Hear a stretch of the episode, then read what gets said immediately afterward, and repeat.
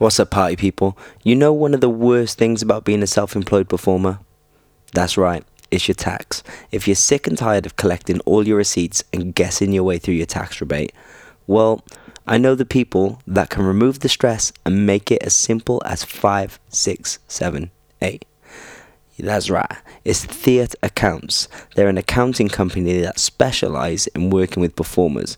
So they know all the things that we can claim back, and it's so simple. You upload your invoices and bank statements to their website, and they do all the work for you. It's cheap, it's easy, and once you try it, I guarantee you will not regret it. It has changed my tax life just email info at theatreaccounts.co.uk. That's theat, T H E A T accounts. So again, that's info at theatreaccounts.co.uk. Make sure you tell them you're from the Ins and Outs podcast and you'll get some five star VIP treatment.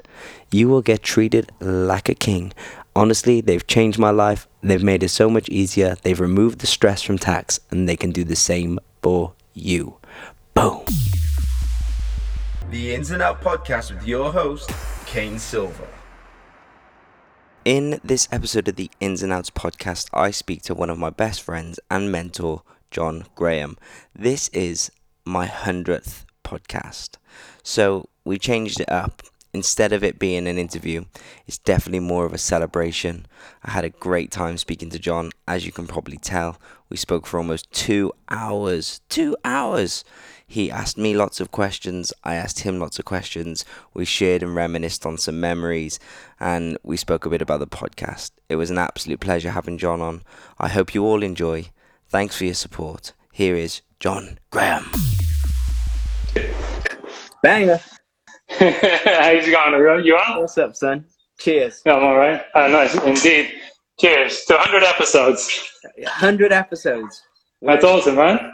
Yeah. Yeah. One, one, one sec. Let me. My headphones. All right, nice. you had a good day? Yeah, bro. Good day. Um, it's, it's weird. Like this, this like week. Like I'm 30 in a week. Oh shoot! Of course. Yeah, a, yeah. week, a week yesterday. So I'm just like Eddie Morales says. Yeah, yes, Eddie." Yes, Eddie. So that feel, so I don't know. It's one of them. Like last night, I was um, I did a spoke with Sienna Lyons, and I keep saying Yeah. her name wrong, and I butchered her name as well. I called her Sienna Lyons, but Oh, obviously. wow. And then, and then, actually, shout out to Eddie. I stayed up all night watching his and Showtime's interview, yes, which was yeah, yeah, super yeah. dope. But And so it's I'm on bit- IGTV, which is dope. Yeah. Yeah, so I'm a bit tired, but yo, it's been a good day. Sun shining. Yes, yes, beautiful. Yeah, I love the fact that he was like my first Irish student because that was years ago when him and Marty came to uh, to Ireland. Uh, we did this thing with them, Dan, Dance Theatre of Ireland, and they, they kind of sponsored for the two of them to come over. It was, I mean, and I'd only been dancing a couple of years, so to me, my, my mind was blown, kind of getting to uh, experience them. But anyway, that was, that was that was awesome. So yes, that's one of my favorite memories. Like that, that was like that three or four day period, and it was them two and, and Phil. And me and Emer were kind of chaperoning them, and like I was so new to dance, and then meeting people who are at the top of the industry, it was just uh, And Marty's blown, but in. it's What's cool. up, Marty? Oh shoot, Marty's in as well. Wow, that's amazing. This is dope. Um, eh, there you go. Eddie said, Marty, you remember 2003. Wow, yeah, I remember they had all these T-shirts um, that they had intended to sell on the whole European tour, and I think they sold out of them just in Ireland. Yeah, they- like they, thought, I think it was like four or five classes, and I think they sold out like just just in Ireland. It was it was like a it was Marty and Eddie's like Europe dance experiment, and they had like a stick man doing an alpha. I, I, like obviously I had one. Was was this before Patrick Chen was doing it with 2XS Top? Yeah, yeah, yeah, yeah, yeah. I'm come closer so I can see what's in. Um, So Patrick took the formula.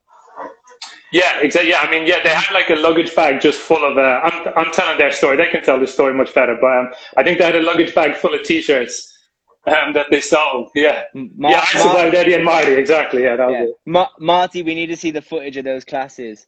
Oh, you don't? Well, I mean, Yeah, watch them. do. Yeah, Man, I was. Oh, yeah, it, it was amazing. Like I said, I was still so new to dance, so experiencing that was like Yeah. a lovely way to get a cracking.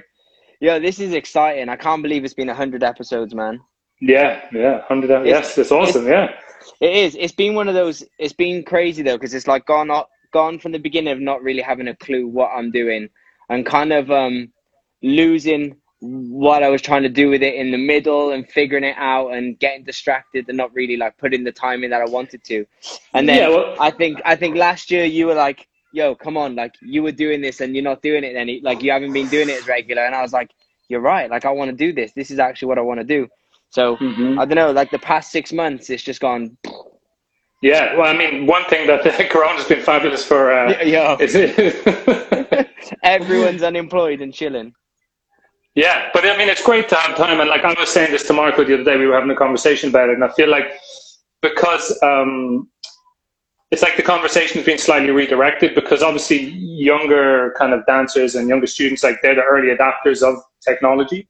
Um, so you know, in a way, they kind of like make it their their own more quickly. And you know, say working dancers, working choreographers who might not have as much time to put in the effort uh, or the graft required for. It's like Nick DeMoura said on your pod the other day. You know, he's like, as much as people are talking about these TikTok dancers and wondering why they're getting so much kind of um, uh, love on social media when it's perhaps not the best product. Um, he did make the point that they're putting in the graft every day to get something filmed and to put content up. Now, you know, I'm not the biggest fan of content for the sake of content, but they're satisfying their audience. You know what I mean? Yeah. Um, so I, I think it's like uh, I think what's nice now is that like people have time to actually um, who maybe wouldn't put put their time into s- something like this, you know, Yeah. put their time into IG lives, put their time into putting together like podcasts or something. And I feel like it's kind of redefining the conversation somewhat and bringing like a more uh, knowledgeable in one way and more kind of um, experienced voice to it. You know what I mean? Yeah. hmm And, and it, I feel like we're getting to hear people on everyone's different platforms that Yeah, Like- true. like we would have heard we would have had to pay to fly all the way to LA to be in a room with like Showtime or hear Marty. Like yeah, yeah, yeah. hear No, people, espe- Yeah. especially the people that we look up to. Like Yeah. you know, for us ten years ago, that would have been a very expensive conversation. You know, like just yeah. Plus, also. Yeah, and then when like you hear say like when Marty and Eddie did theirs, like because they're so close anyway, you get like a different conversation than if they were talking to someone they didn't know, or you know what I mean. And I, like I think that's one really nice thing about it. That's one, you know, and it's like for those who want to learn from people who really lived it, there is the opportunity now, you know, yeah, regardless of where you are. You know what I mean? yeah, and there's tutorials left, right, and center to learn steps Yeah, as I- well. Like, but I think that's something that will stay, and I, I hope it does in a way because now it's like it's opened up the world. Like you know, we could watch Instagram to see the results of people's classes, like the groups and things like that. Whereas now people are teaching for Yeah. Instagram, or they're teaching on YouTube, or they're teaching on Zoom. You know, so Mhm. like I've been taking a lot of classes from some Japanese teachers who I love, and Yeah. like I, you know, there's they explain everything in Japanese. Like one of the uh, Rita who comes to mine and Marco's classes, um, she gave me she's she's Chinese but she understands Japanese. She gave me like a little glossary of terms and she like wrote it out phonetically so I could understand like hidari, ni, you know, left, right, up, down, all of that. Um, so th- you know, and I hope they continue that because I've been really enjoying taking those classes. You know, yeah, of course you're going to come out speaking Japanese. No, I won't. Yeah, no, I, I'll know. I know, you know, I know, uh, I know, uh, like obviously I know those words. I kind of got them from when they were teaching, but like she actually made it a lot easier for me when I can kind of see and like I did one, I did one on Zoom and it was like me, you know, like uh, here in London at like 7 a.m. and then every, it was a 3.30 live Zoom class or yeah, 3.30, so 7.30 in the morning, sorry. And um, it was me and then when, I, when they kind of did the gallery across so you could see everyone else, it was like everyone else was like a 12 to 14 year old Japanese girl. You know, this, this is me, me having just stepped out of bed. And they're like, dope. oh my god, yeah. When when he posted, like when they, you know, when they tag him and he shared on his story, like they were killing it. You know, it was like incredible.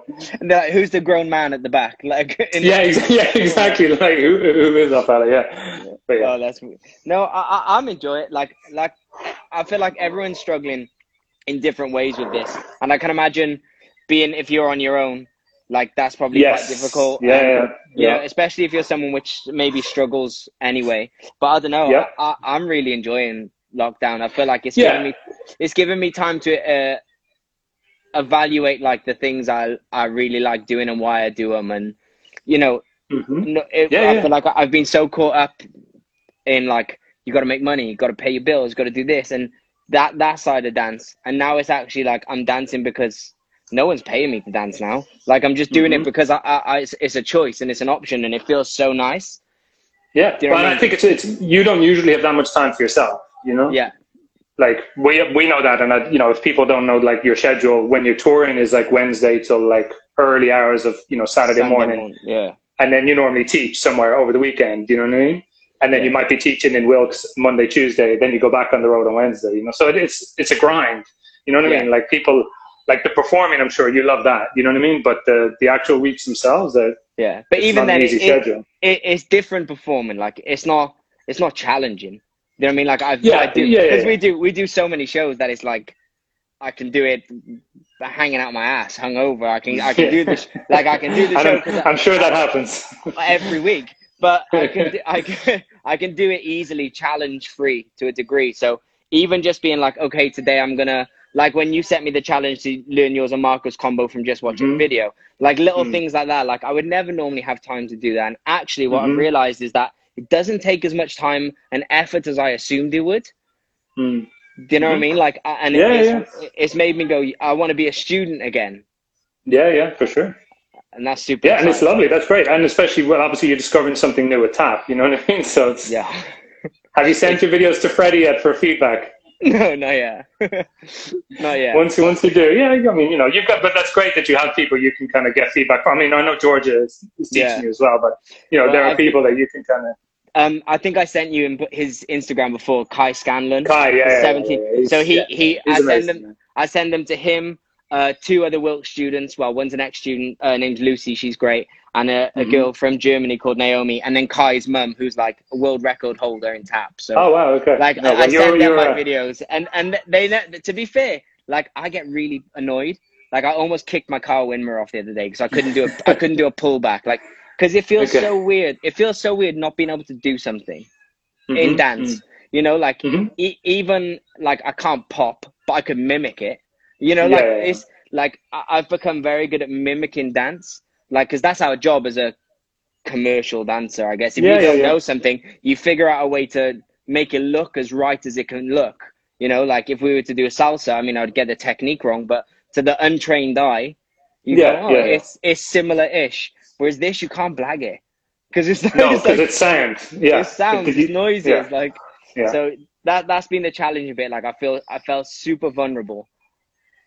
Yeah, for sure. Yeah, yeah, and especially if you're recording it, like there's there's a, a big kind of thing in um like the movement practice kind of world where it's like uh, you know you need to expose your practice, you know, because it's only through exposing your practice that you'll really kind of get honest feedback, you know. So you are, you know, it, it's it's good that you're doing that, so you kind of get an idea, you know. Yeah. I mean, it's, well, it's great that you're doing it. It takes a lot of humility to do that. You know, that's the hard part. It's like the bit we don't like is, you know, kind of really hearing genuine critique, but it's all done, you know, in, uh, I, I- think if you can take the right attitude towards critiquing anything, it's great for you. You know what I mean? But it's, I think you have to let your ego side, you know, step aside and so you can actually grow, you know? And that's the and that's the hardest thing is is like so say i go i don't understand this why can't i do it like i don't understand why i can't do it because when i break it down my brain can do it you know what Yeah, i mean yeah, like yeah. like i can yeah. i can imagine what it's going to feel like and i can i can understand it mentally but then i can't execute it and for me Mhm. that's really annoying because you know like if you learn a combo say say like you do sometimes you'll learn it sat down or you'll try and like Mhm. get a student to learn it sat down like then they can normally get up and execute it because they know what it's going to feel like Yeah, yeah, yeah. Whereas yeah, with this, because I can do it in my head, I can watch something and go, I can do that, and then I get Yeah. up and I can't do it, and that's to me that is the most frustrating thing. hmm Yeah, but it's, killing. you know, it's but it's like anything. You know, you're like what was it? Super Dave said, you know, when you master something, at least you know then how to master something else. So like, you know, once you kind of, it's like building a strong foundation. You know what I mean? It's like once you get all these basics in well, then you you're going to have like uh, the ability to move from step to step comfortably, and you'll Mm. kind of once the levels go up, it you know, uh, similar to like even calisthenics, bodyweight stuff. You know, the Yeah. regressions. Once you master one regression, then you move up, and then eventually, you know, you keep doing it. So it's, Yeah, all physical things are like that. I know with tap you have the extra thing that you are the you're the musician and the dancer. Yeah. You know, so I think that's that's the difficult thing, but or it's like the added level of difficulty. But the same methods of progress can, you know, they, they exist. It's just working out, okay, what's the regression? Okay, then how to progress, you know? yeah. Anyway, No, right. It's, it's cool. Before you and me, we, we could, because we could have this bad habit and just chat. yeah, yeah, we do, we do, we do. No, I mean, it's good, obviously, you know, because like you know we haven't been able to see each other in a while. But for the 100 podcast, the idea is uh, you get to answer some questions because I know obviously you give your input into into the conversations, which is nice. But uh, I prepared a few, Okay. so we'll we'll see how we get on. Uh, And then I've prepared some for you as well if we if we Okay. have time. Yeah, yeah, for then- sure. Okay. Let me just find. I'm sorry. This this notebook has stuff written all over. Okay, cool. Right. So I did a few based on podcasts. Your experience with the podcast. Okay, dope. All right. First one. Okay. What uh, what are the most memorable things? Like the first things that come to mind uh, that that they've really stuck with you from the people you've had on the podcast, like things they've said or. Mm. Uh, one of my favorites, and it's weird because now I, I- mean I've never I haven't listened to it in three years, and I'm sure if I went Mhm. back and listened to it now I would hate it. But one of my favorites was speaking to Lizzie. I think it was like episode two or three, and like Okay. and I know I, I felt like I knew Lizzie really well. And my favorite was like I, I really put Lizzie on a pedestal of dance. Like like I think if you're uh, as far as females go in this industry, in this country especially, like she can Yeah, do everything. And in my Mhm. head, I was like, "You're Lizzie Gough. Like you can do any job that you want. Like do you know what I mean? Like you, you can tick all the boxes." And it was the fact that she was telling me that even though she was doing all the jobs she ever wanted, she still wasn't happy and as a Mm. human. And that just really taught me that how I have felt in the past is okay. hmm Do you know what I mean? Because I felt that Yeah, way yeah. before, and in my head, I was Yeah, like. "Why am I feeling this? Like I would have died to be in this position." So to hear someone who I really look up to feel the same way, it was like, Mhm. uh, it just made it easier to talk about. It made it easier to go. Do you know what? I wasn't happy doing that job, but it wasn't because of the job. It was because of me, and being able to Mhm. separate the human and dancer elements. Yeah, yeah. Like For and sure, to hear to hear it from someone at such a high standard, like Mhm. that's probably one of the ones which has stuck with me a lot. Um, Nice. And then the and then Super Dave's one the other day, like you just said, like master one thing, and then you Mhm. learn how to master it all. Like little gems, which Yeah. like really sink in. Like even uh yesterday, Sienna. Have you heard Sienna's yet?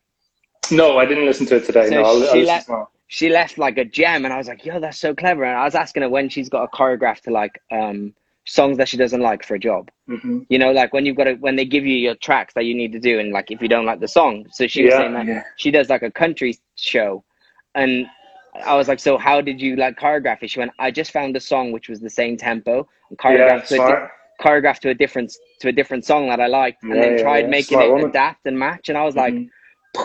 like all those times where like a school will be like, "Will you do a piece for us to this song?" and it's like little steezy sleazy or something like I don't know, like and, and you know, and I'm like, I know what you mean. and I'm like, Yeah. I hate this music, like I can't relate to it at all. So just little Mm. things like that, like that was one I, I did enjoy that, and then just nice. things where everyone who I've spoke to who is like extremely successful, the one Mhm. thing that really stands out to me is the work ethic. Yeah, yeah, yeah. Like even when uh, Nick the other day was talking about like when he would prepare, you know, treatments for all these things. Like it's just For, for like, nothing. yeah, exactly for nothing. Like as in, or you know, giving himself that task, and uh, uh, like it's really, um, you know, it's it's so driven. Like it it's and it means it's like that whole thing. Like if you stay ready, you never have to get ready. Do you know what I mean? So like he's been preparing for that opportunity, and then when it finally presents itself, you know, you are ready. You know. yeah. I mean, there's like there are sometimes you hear stories of uh, success stories of people kind of getting through on the fly. Do you know what I mean? But then, Yeah. like kind of making it work. But it's like uh, that. Then of course that can happen. But it's it, I think when you hear someone like that who's gotten to the level he's, he's at now, you know, and it, it really kind of makes you think of the grind that it takes to get there. You know? Yeah, that that that's probably been one of the things. Like everyone who is extremely successful has grafted. Like, Yeah, and that's something where I go, "Th- it makes sense. Like, it makes sense why they where they are. Mm-hmm. And I think if everyone they leave each episode just going, "Am I maybe am I doing enough to achieve what I Yeah. want?" And if that's the Mhm. only thing they leave with, and they can figure out the answer yes or no, like that's a win. No, for sure. Because Yeah, it's, yeah. ma- I- it's made me question my work ethic. You know what I mean? Yeah, and it- and yeah, I, I'm, exactly. I'm someone who I think like I bust my ass for everything I do, but then I'm like, Mhm. Like even if I like I my goal was to be able to do a tap routine ish by my by the time I'm 30. Like that was what I Mhm. set out to do, and I've had this goal set for a year, and I've always put it off. I've always put Mm. it off. And then just hearing these conversations with people when they're like, you've really got to work your ass off to achieve it, and you know, no one really gives you any love or credit for when you're not good at it. You get it for when you Mhm. are good at it. And then I'm like, yeah, like I'm just waiting to be good at it. I'm not actually grafting for the the hard Mhm, bit. So just Yeah, that, yeah. that's my that's probably my biggest take is like I just I feel like I need to work harder all round as well. hmm Yeah, yeah, yeah. And you're right. Yeah, I mean, uh, just like I always find with the ones I listed, there's always like one or two things you really take away that are like, whether it be kind of hearing someone's story and something you would like, you know, the way it happened for someone, because obviously it happens for differently for all of us, how how everyone gets in, or Mm. the journey they've taken to get there, or how they think about a certain aspect of dance itself or of the industry side of dance, you know, Yeah. and and there's, there there are always so many um like with with all the kind of different experiences people have had, you really get like a such a spectrum of takes on it, and Yeah. and, and like so many of them are actually because we you know I think it's it's impossible not to get in your own or kind of get stuck a little bit in your own method of thinking, you know. Yeah. Um, so when you do hear these these other kind of takes, particularly from people who you know it's very easy to admire and to respect because of what they've done, um, yeah, it really kind of opens, like you said, it opens your mind and makes you consider, you know, think about your own kind of um, whether it be your work ethic or whether it be how you think about a certain thing, you know. Mm. So yeah, that that's for me. That's what I like, you know, have enjoyed the most about. Yeah, and even even things like like uh, people were like living on a couch for a year, and like yeah, yeah. you know like Jordan, I think is my first episode. Like people don't haven't heard it. Like the audio is horrendous because it was the first ever one I've ever done. But like it's probably the most inspiring. Like he was homeless and lived on a Right. street, and now he's the Mm. director of Dream Boys. Like you know Mhm. like that journey and hearing people being like, I lived in a car for a year. Like Mhm. Matt Day Yeah, lived yeah. in a car from his year, and he's from a really rough, uh, uh, like background where he's from. He's from Mhm. the hood. Just little things like that where you go, yo, people make sacrifices as well. Yeah, yeah, yeah. So for sure. when, yeah, it's, for when it's hard for us not to go, I tap, like I, I, I give up. Like they, they keep pushing through it, and that's probably Mhm. why they're successful. Then they are. Yeah. The, the hunger is so much more because they don't want to go back to those places. hmm Yeah, for sure. Definitely. All right, next one. Um, okay, what changes have you felt in yourself as a host over the course of 99, now 100 episodes? uh, I really just try and make it more about uh, a conversation. At first, before I ever, when I first started them, I was so like, what do I need to say? What am I going to Mhm. ask? And I, I would kind of not, I would, I mean, I wouldn't over prepare because I don't really prepare for anything in life. It's just kind of, I, I do stuff on the fly. I let it how it feels. But I would, I would get quite a lot of the time when I'm speaking to someone, I would start thinking about what I'm going to ask as opposed to listening to things to pick out. Right. Do you know what I mean? So someone, I'd Yeah, ask a question, someone give me the answer, and then I'm going, what else did I want to ask them? I wanted to know Right, yeah, yeah. How am I going to imply that? Whereas I'm, and I'm still figuring it out. Like I would still say, like I'm a white belt at this. Like, do you know what I mean? But like, Mhm, it's it's trying to find nuggets within a sentence to mhm, to pull something interesting out of that that maybe they would fly over, which for them to them is nothing, mhm. just their life. But to the audience, that could be a gem. Like that could be something that we need to hear. So things like that. That's what I've been really trying to do, and Mhm. I, I, I feel like I've just become more confident. Yeah, for sure. You know what I mean? And willing to make a mistake. Like if I, Yeah, yeah, yeah. you know, if I fumble a word, I won't hesitate to start it again. Like Yeah, whereas yeah, yeah, before, for I'd be like, I'd feel myself start sweating and stuff like that. Yeah, like, Yeah, well, and, and I guess as well, you know, like with editing and stuff, you've kind of learned that it's okay, you know, sometimes to for, for that to happen. It's natural, you know. It's it's, it's kind of like you know, even say in dance, you know, everyone. I don't care what level you are. Like people make mistakes even at the highest level, you know. And it's not about the mistake; it's about the reaction, you know. And that's that's when you really kind of figure out where you are in turn. You know, it's like the best people you can kind of even if you can tell they made a mistake, most if they're really good, you won't know they made a mistake. But even if you can tell, you won't tell a second later because they'll have you know recovered. two count rule. recovered. Okay, two exactly two count rule. Yes. All right. Um, have any of the interviews changed your opinion on how you think about anything related to dance or maybe the dance industry? Yes. Um, and it was the it was a recent one, like uh, with WilDaBeast, like Mhm. his his perspective on just hearing his journey and hearing his side of it of how he Mhm. became where he is made me uh, because I was never down with like the YouTube dancers and like I never really got it. I, not I didn't I respected it, but I was just Mhm. like it just wasn't for me. I was like, no, I want to dance for J Lo, or I want to be behind an artist, and that's what a career in dance is. Do you know what I mean? And just hearing people going, well, that wasn't for me, and then me asking why, and them going, well, Yeah. all the things that I actually don't agree with myself. The difference is that they made action, they took action with it, and I just sat and kept doing the jobs, even though I didn't like the work schedule, the rehearsal schedule, or I wasn't being treated and paid how I thought I should. I stayed Right, and yeah, done yeah, it, yeah. and they've they've gone and made their like him especially has gone and made his own career, still in dance, but a different field because he wasn't Mhm. enjoying the one that I thought was successful. Yeah, yeah, yeah, for sure. Yeah, and it's yeah, it's opened up like a new, and like like it's, I guess, you know, different goals for different people and and like different motivations. Like it has opened up a new kind of um realm, or you know, like for me sometimes with dance, like, uh, like the business of it, it it's um. Like it can take away some of the passion from it. You, do, do you know what I mean? Hundred. So it's like, so for me, sometimes like I, I like I dislike talking about it as a business because like because I think because me myself I discovered it so late. Like I still have such a love for dance itself, and I think especially since stopping working as a dancer, I really discovered the rediscovered the love for it. You know what I mean?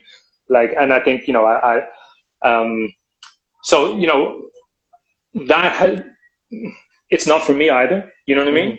yeah. but I think they really, you know, those that kind of opened up that avenue, they really have kind of made it accessible for other people, and people can, like you said, like when you were asking them, you know, how would you, um, how would you recommend to people? Recommend's the wrong word, but like how how could people replicate your success? You know, and then he kind of talked through the steps that he took. You know, and it is, it's just like a different a different avenue within dance. Just as like artist work isn't for everyone, or but YouTube kind of creation might be for everyone either. You know what I Yeah. mean? But it's there, and it's and especially now like if i think of this past three months how entertained i am by going through my phone and seeing dancers talking or even just like dancers with a huge following still putting out content because they Mhm. can and stuff like that like would we have all these online tutorial classes if the youtube generation didn't exist yeah, it started somewhere exactly. Yeah, like do you know what i mean would we have all of this stuff and like if you think of all the the dancers that the first youtube era dancers they've made Mhm. careers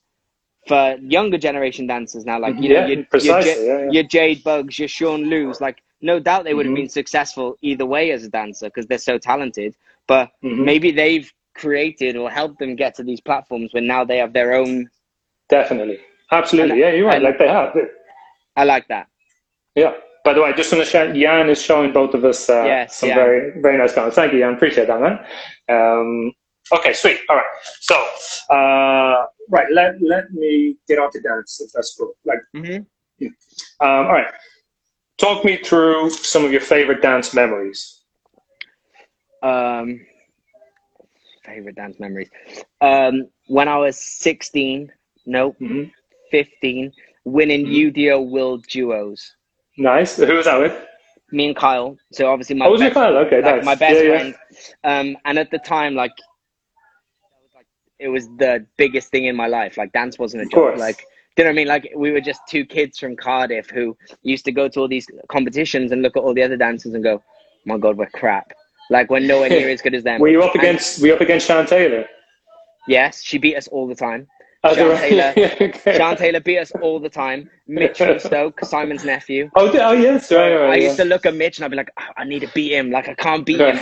Like I used to use, I used to lose to Lee. Like Lee and he, like, do you know what I mean? Okay. Like, he'd come and roast us. And uh, I, I remember me and Kyle that year, we did one competition and we were awful. We weren't awful, but like, we just didn't do as well as we wanted. And yeah, we, I used to go to his house every morning before school and we'd practice our duo on the bus That's stop brilliant. with an MP4 player which had like four songs.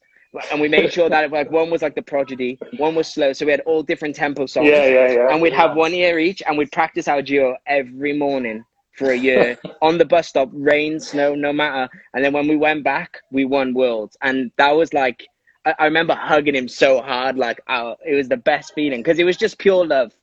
No, for sure. What song did you guys dance to in the final for Worlds?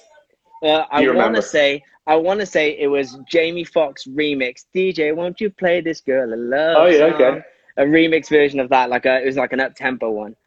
Okay, nice. And I, I still remember the duo. I still remember the choreography. You and Kyle should. I think it'd be only Yeah. apt for the hundredth episode if uh, you and Kyle did like a, you know, a split screen of it. That'd be pretty good.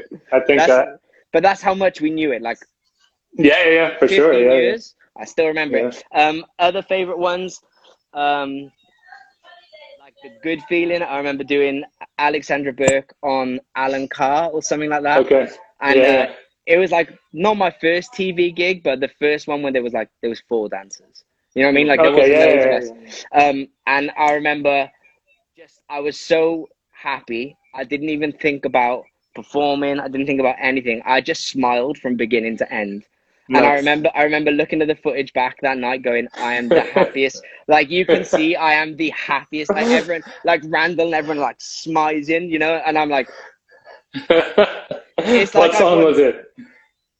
Was it Start With I? Right. Yeah. Okay. Yeah. Yeah. Yeah. Yeah, that's one of them. Um, and then my one of my favorite memories is weird because it's probably one of my scariest moments, which ended up being the most fun. Uh, was when Okay. we all did Miha's UK stand up. Yeah. The the mess around set when me and you in rehearsal. Yeah, yeah, yeah, yeah. Mess around as much as you can.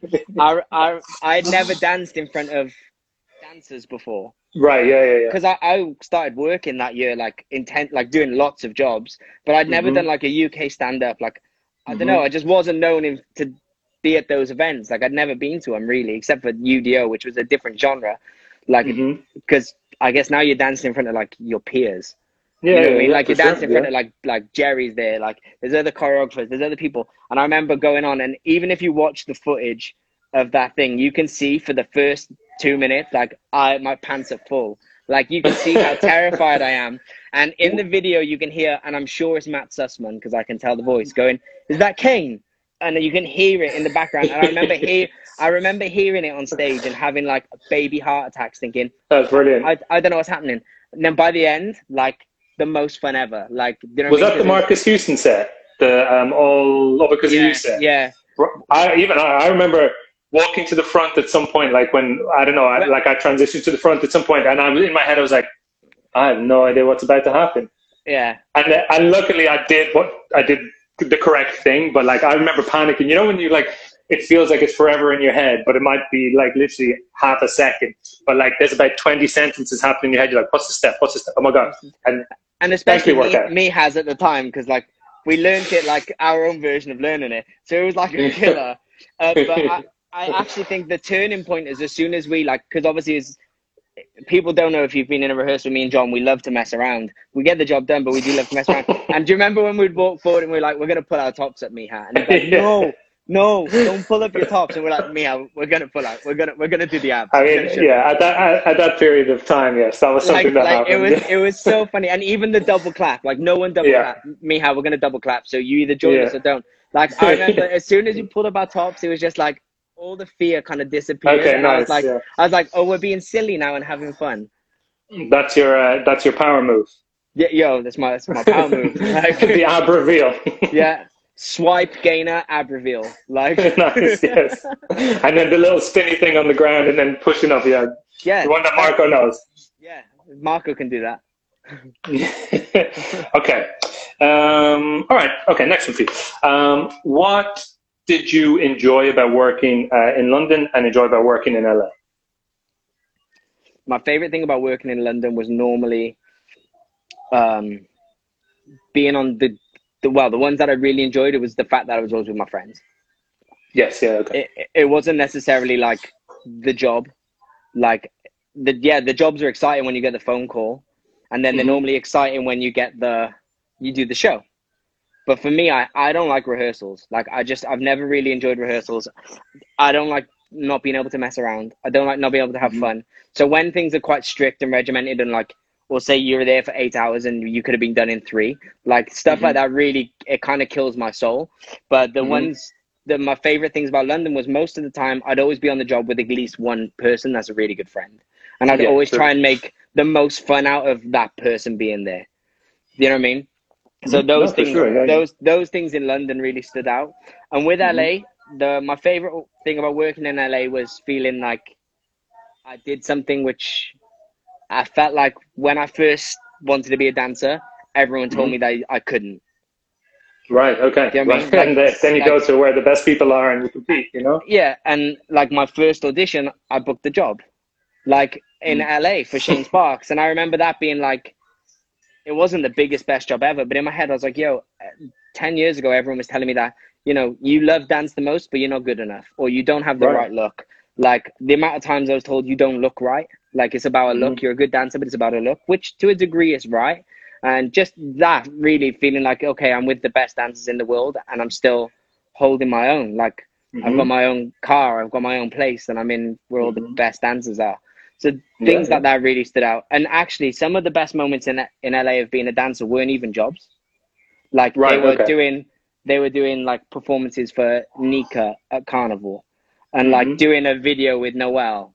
Like Mhm, you know, what I mhm. mean, some of those Yeah, moments yeah, were actually more more fun than the jobs that I did hmm because Yeah, because know, sometimes I guess there's there's no the creative kind of um, restrictions on them are just based on I guess either budget maybe for the the person whose creative kind of process it is, or their own kind of imagination. You know what I mean? Or their, their choreographic vocabulary. You know what I mean? So it's like, uh, and that's the- yeah, I guess you know that that's what means like you never have to worry about what's the artist doing or like the sta- like you know uh, we have to kind of stay out of shot over here or you know there, there there isn't necessarily that kind of restriction on it. So I guess yeah, there's that much more freedom, and uh, you feel like the the process is kind of I don't know. I think there's like a, or like a togetherness that I think those kind of things breed. You know what I mean? Like uh, like the project. Oh, go for it, sorry. I feel no, just what you're saying. Like there's something about projects which are always more memorable to me than the actual jobs Mm-hmm. because it's it's like a it's a passion thing. It's like Mhm. we're all we're not all there for a paycheck. We're all there because we Mhm. want to be there. And I feel Yeah, like yeah. The, that the energy in the room of everyone always really shows when you're doing stuff like that because it's not like you're Mhm. there because you have to be because you need to pay your bills. You're there because we all want to be here. You we want to want to do this yeah, yeah. together, and everyone's on the same understanding because we're all doing this because we just want to be here. And there's something about Mhm. that that I really like. Mhm. No, for sure. Nice. All right. Uh, then, kind of a little follow on for that one. Um, what do you think, if there's one thing uh, you could bring from each city to the other, and it can't be the weather from LA to London, although that would be lovely. Um, I, I burned. what, what, yeah, true, actually, yeah, you wouldn't want that. Yeah. Um, what, what would that be? Mm. That's hard. I like it though. Uh, what did Lisa say? I can hear her. Oh, no, shouting. she's, she's, Oh, yeah, she's in, thought she- li- no, she's literally about, she's three, well, she's the other end of the, coin. you know, our flat. Like, so I'm in the spare room, the room you slept in, and she's in the living room on a call to her sister. So Oh, okay. like- I thought she shouted an answer. I was like, "Go!" Oh no, I'm surprised that uh, you know. I'm sure everyone can. Well, not everyone, but uh, maybe some people can hear her because she's she's not the quietest. Mine, it would be like I would love to have taken uh, my friends to LA for the job Mhm. opportunities. Oh, I'd Mhm. love to bring the job opportunities from LA to my friends. Yeah, okay. You know what I mean? Yeah, I mean that's yeah. I think think they'd all love that too. Yeah, yeah, yeah. Like either way, I've I've tried doing that. I've created jobs which don't exist. Oh yeah, you have. Thank you. so Yes, we, we I, done I've. I've been the beneficiary of that. Yeah. that that for me would be the I don't know, like Mhm. dance wise i feel like there's pros and cons of both Mhm. like yeah, yeah, la has sure. got great quality of dancers but i feel like everyone was al- everyone was always late for rehearsals like things like that would annoy me you know like Really? Yeah like if i like they'd be like rehearsals are at 10 i'd get there at quarter to 10 with that london like mentality you know how but you're just not late and it's like kind of a thing isn't it? Like and then people Mhm. would like choreographers would rock in 45 minutes late. You're like i've been here an hour already. Like what? Like that that that frustrated me sometimes but i kind of just accepted that maybe that's the way they work out Mhm. there and i guess it depending on what choreographer you're working with that's accepted. Um Yeah, true. but then the yeah like also the the energy in their rehearsals and the fun like i would like to bring to the uk because like Yeah, if yeah, you can be, can imagine be being in a rehearsal with like uh, uncle tone like Yeah, yeah. Like- like being in rehearsals with um Antonio Hudnell and Nick Bagger, like when you're mid rehearsing for Beth Honan and they start having a tap dance battle mid number, like, like like that would never happen here, like, No. ever. no, but there is just Yeah. like no. everyone's just kind of what we're doing and just witnessing them having a tap dance battle in the middle of a number and then we carry on and there was something about that which like it made dance it made the rehearsals fun Yeah, yeah, I can imagine that. Yeah, for sure. I bet it would. Yeah. Yeah. Yeah, yeah. Nice. Okay, cool. Um, all right. So let me see next one. Okay. Um, what's the or what are um, like the biggest challenge you think you faced, like in your career, or something you felt you had to overcome? Being short, white, and ginger. um, um, uh, I don't know. In LA, overcoming just loneliness that was a hard thing. Yeah. like very sure. lonely. Made lots of friends, but didn't have lots of close unit friends like I do in the UK, and obviously family. Um, Mhm. But just dance wise, I don't know. Like it's always one of the things. Like I hate rehearsals, so that's always a challenge for me, whether it's a good rehearsal or bad. Um, I'm not sure. Like obviously, financial wise, has always been a struggle. Dance like the hardest thing about yeah, like being like, oh, I've been on stage this week. Like in LA, like so for people that don't know, like when I lived in LA, I go go danced in a speedo in a gay bar in in in um WeHo, like, and I'd be in a speedo. Well, people put dollars down my speedo to make sure I could pay it and make enough money so I could stay there to achieve my dreams. Then Mhm. once I started working and like booking all these like big jobs, like I remember going to uh, Manila with Nicole, and I was like, "This is it!" Like, like I'm performing in front of like eighty thousand people in another Mhm. country. I've been flown over first class. Like it was sick, and then three days later, I'm back in that bar. Like, Mhm, uh, like, mhm. and that's always been a real difficult one for me because it's For sure. like, you know, you're hanging out with celebrities and you're treated like royalty, and then like as soon as the job's finished, because we don't make enough money from those jobs that you can go. I've done one gig; it's gonna last. That you can months. coast. I can Yeah, coast exactly, and chill yeah. till the next one. I, I've got to make sure there's an income. So that that's Mhm. always been a real hard thing. And in the UK, financially, it was hard, but it was so much easier to make money because I could go and teach. Whereas in LA, Yes, there's okay. not a short there's not a shortage of teachers. Like There's not, and the, and the, the, the structure for payment's very different as well, right? Even just getting workshops and stuff out there is so hard because it's LA. Yeah. Like there's teachers true, left, right, and center. Like yeah. walk walk down. I don't know what the new millennium's like, but I imagine it's the same. But if you walk down Millennium Corridor and look at the pictures on the walls, you go, not short on teachers. Like they're all incredible. No. Like yes, are, yeah, yeah. so, Yeah. I feel like that was a that was the hardest thing about being there. It financially sucks for a dancer all, altogether. I think unless Yeah, you're really yeah, smart or, or very lucky. Yeah, yeah, exactly. Yeah, you can kind of, uh, yeah, there are ways, and I think, uh, you know, use some of the knowledge from the 99 previous episodes, the ins and out, to figure out how. Yeah. You know, there's, there's, there's some good stuff in there. Okay, nice. Uh, all right. Um, what do you remember of your favorite auditions and why? Like, what stuck in your mind from your favorite auditions? favorite auditions.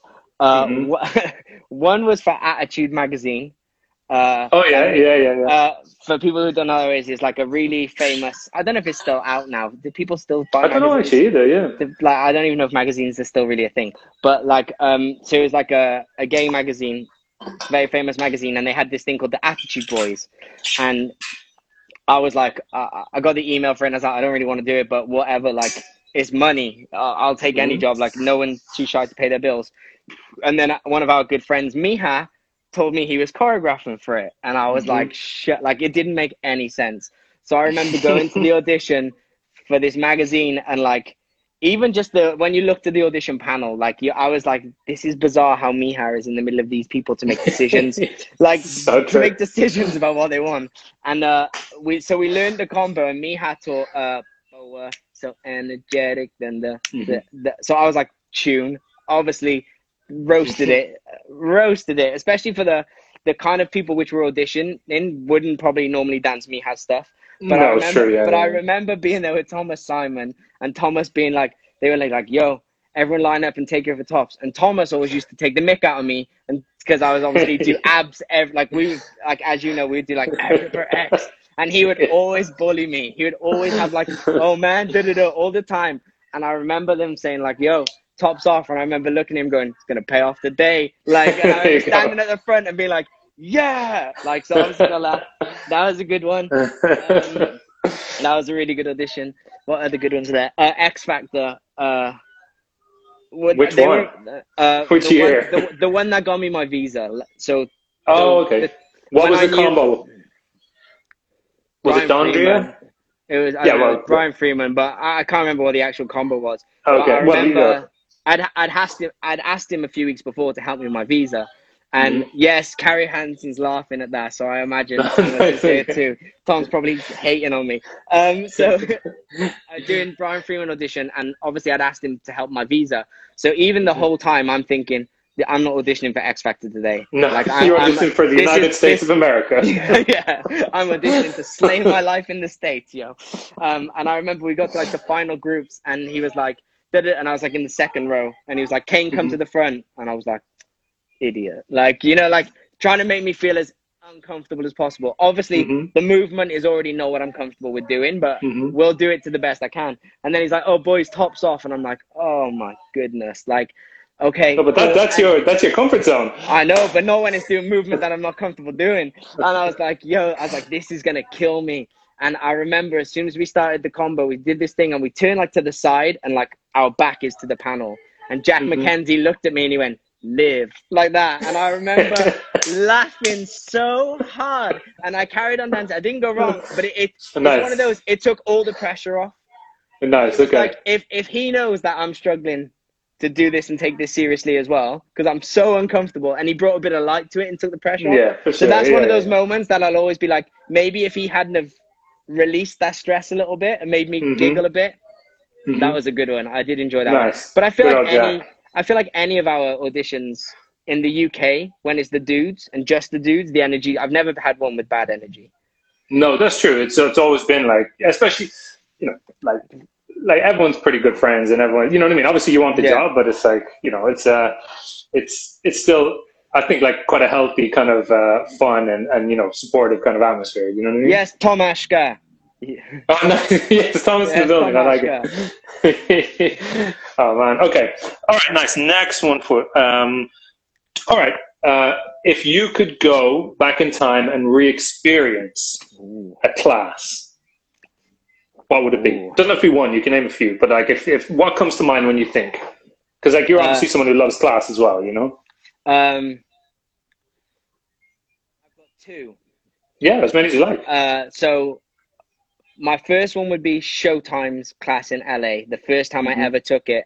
And I Mhm. really regret not making the most of his class when I was there because I, Okay. I was so worried about what I was spending my money on Mhm. that I would kind of plan in my head, right, I'm going to spend the money on the classes that are going to potentially get me Work. jobs or give me the skills to meet the people to get the jobs.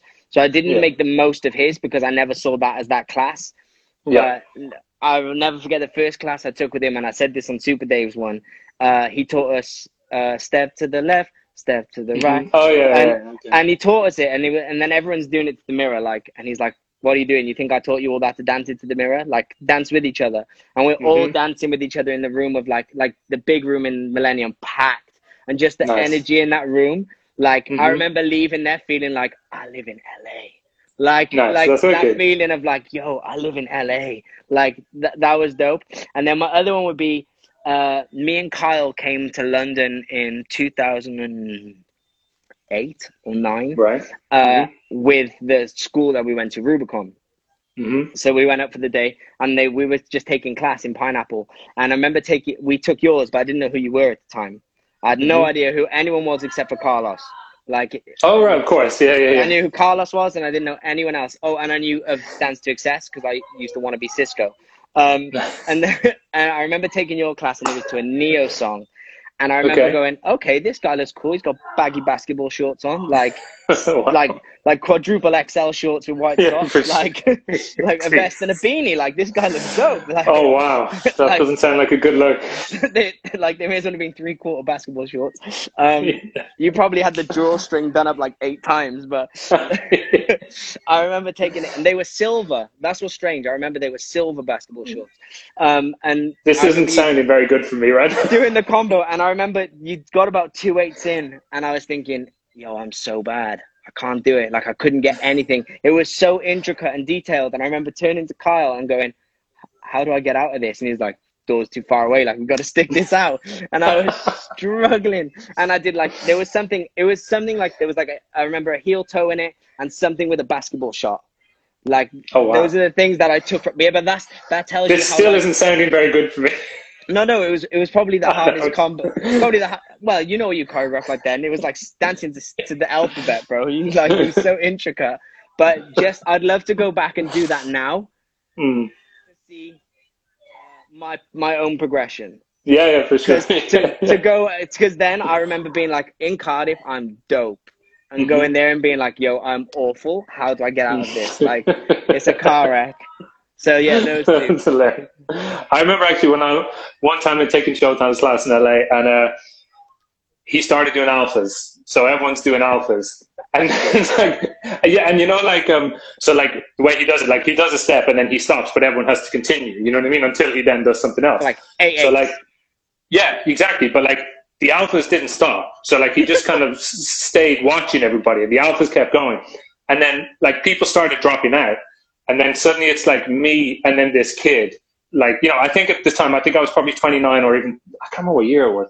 I, I was 29 or 30 in Showtime's class having an alpha off with a, with a child. And I was like, I need to stop now. Like, I need to just do one more alpha and then stop and be like, yeah, kid, this is all yours. You know what I mean? it's like a ZooNation rehearsal. You're like, I've got this. yeah, so that was uh but yeah, I mean that's not one that I'm necessarily want to re-experience, but it's one that's uh, very uh, very fresh in mind. Um, yeah, nice. Okay, cool.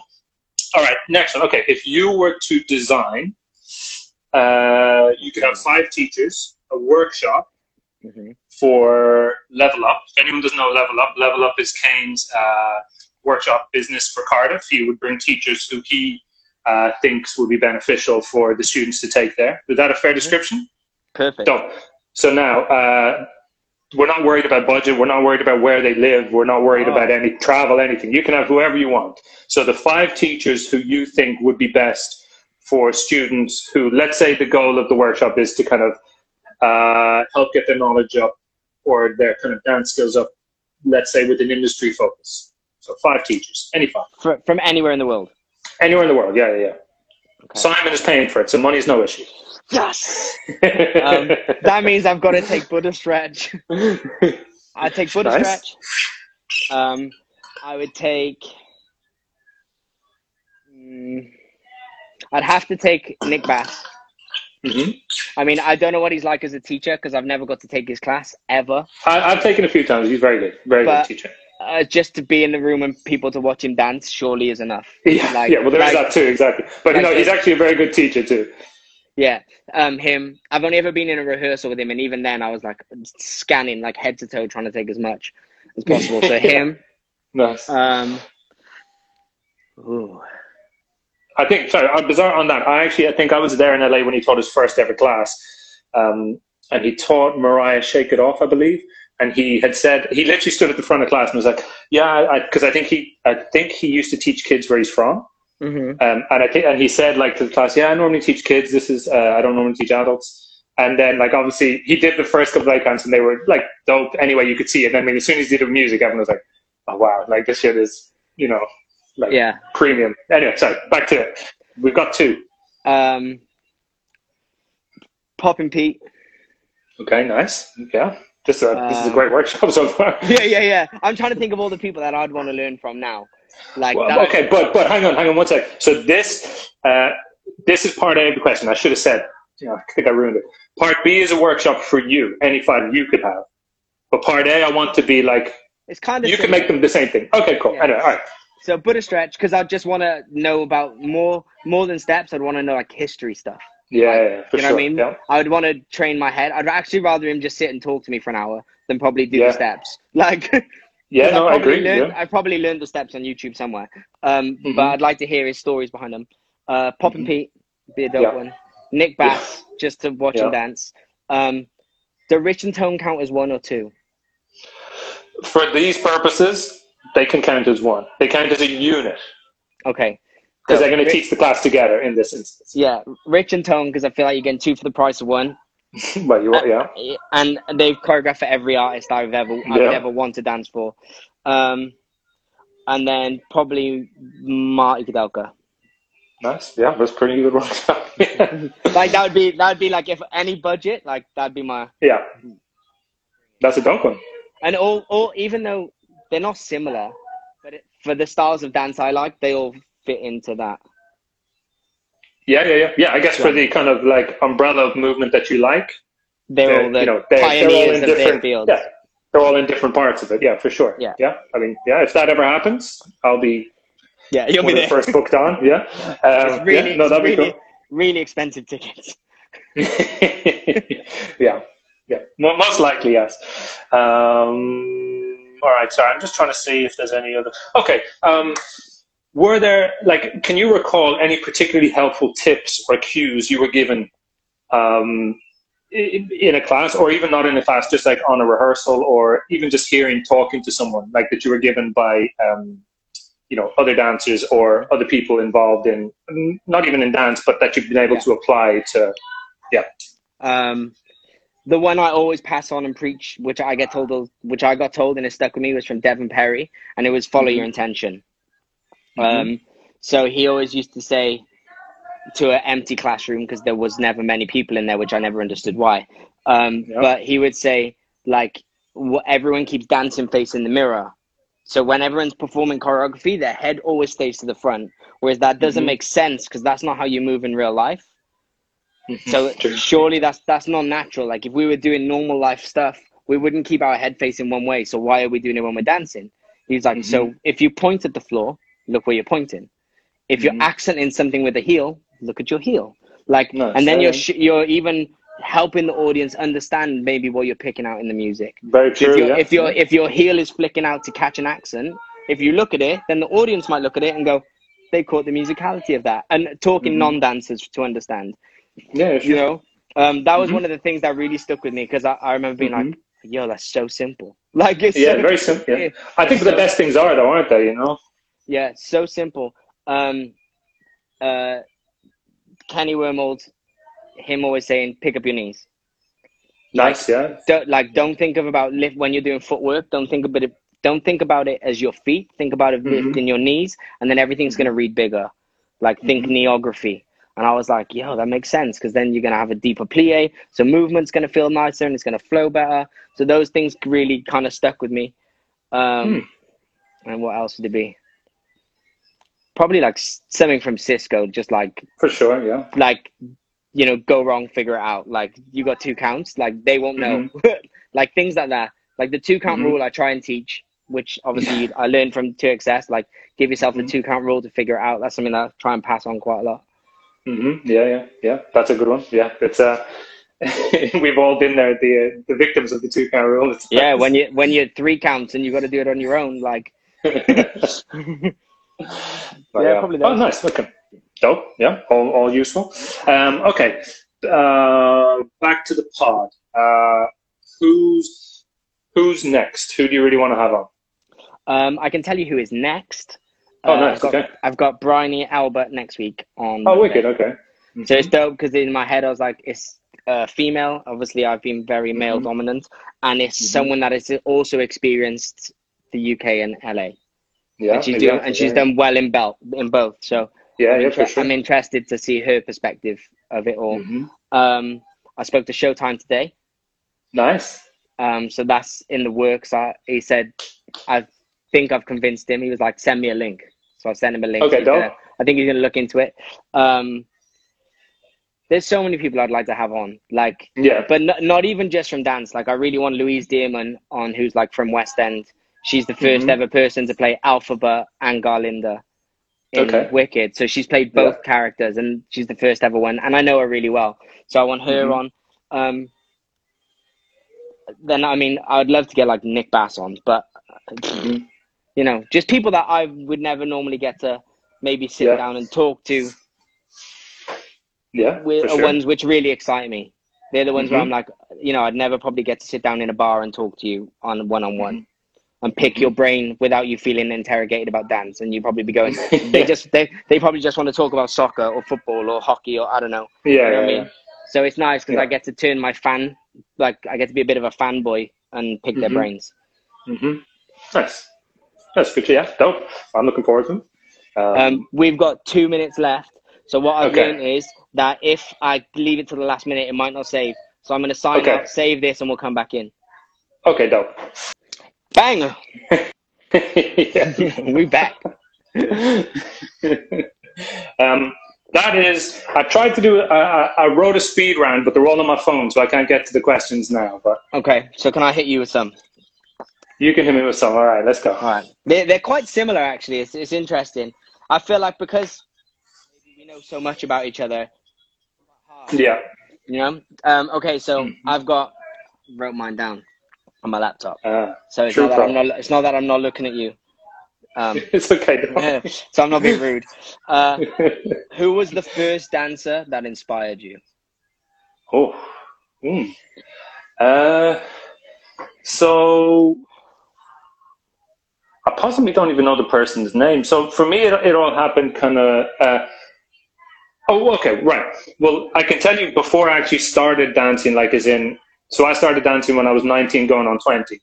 But I never took an interest in dance um, really when I was a child because my sisters, all my sisters danced, but I was always like playing football or doing martial arts. Um, but once I think I can't remember what year it would have been like 93 or 94. I remember seeing an E17 performance on top of the pops. 'Cause wow. like because like we all used to love like top of the pops music videos like my sisters used to record everything um and then they'd get mad at me when i'd record yo MTV raps over there uh, i think because yo MTV raps in ireland was on at like 11 p.m at night and obviously when i'm like 13 14 i'm, I'm you know not staying up till that time um so I I used to record it and then get up at like 6.30 to watch it before I went to school the next day. Anyway, sorry. So we used to have all these like um, videos of like performances because they used to love them. Um, and I remember seeing E17 and they had this song called Deep. And uh, they did the chorus in that. They had like a basic top rock step was like the step they did in the chorus. And that's the first thing I can ever recall looking at dance wise and thinking like, I'd like, I, li- I like that. Do you know what I mean? I'd like to be able to do that. You know what I mean? Because like, like because music videos, like I think in Ireland we only got MTV maybe when I was about ten or eleven. So like I didn't grow up like Thriller wasn't like big in Ireland or Mm. because we it was like beyond that stage. Do you know what I mean? Yeah. Um, like, like we'd see stuff on top of the pops when I was younger, but it never like that. That's the first thing I can really remember resonating. like, I mean, I, you know, I watched the video and tried to learn it when there was no one else at home. You know, that was like that was my first ever dabble into dance, and then it was actually later for me. Actually, then what made me really want to dance was the music.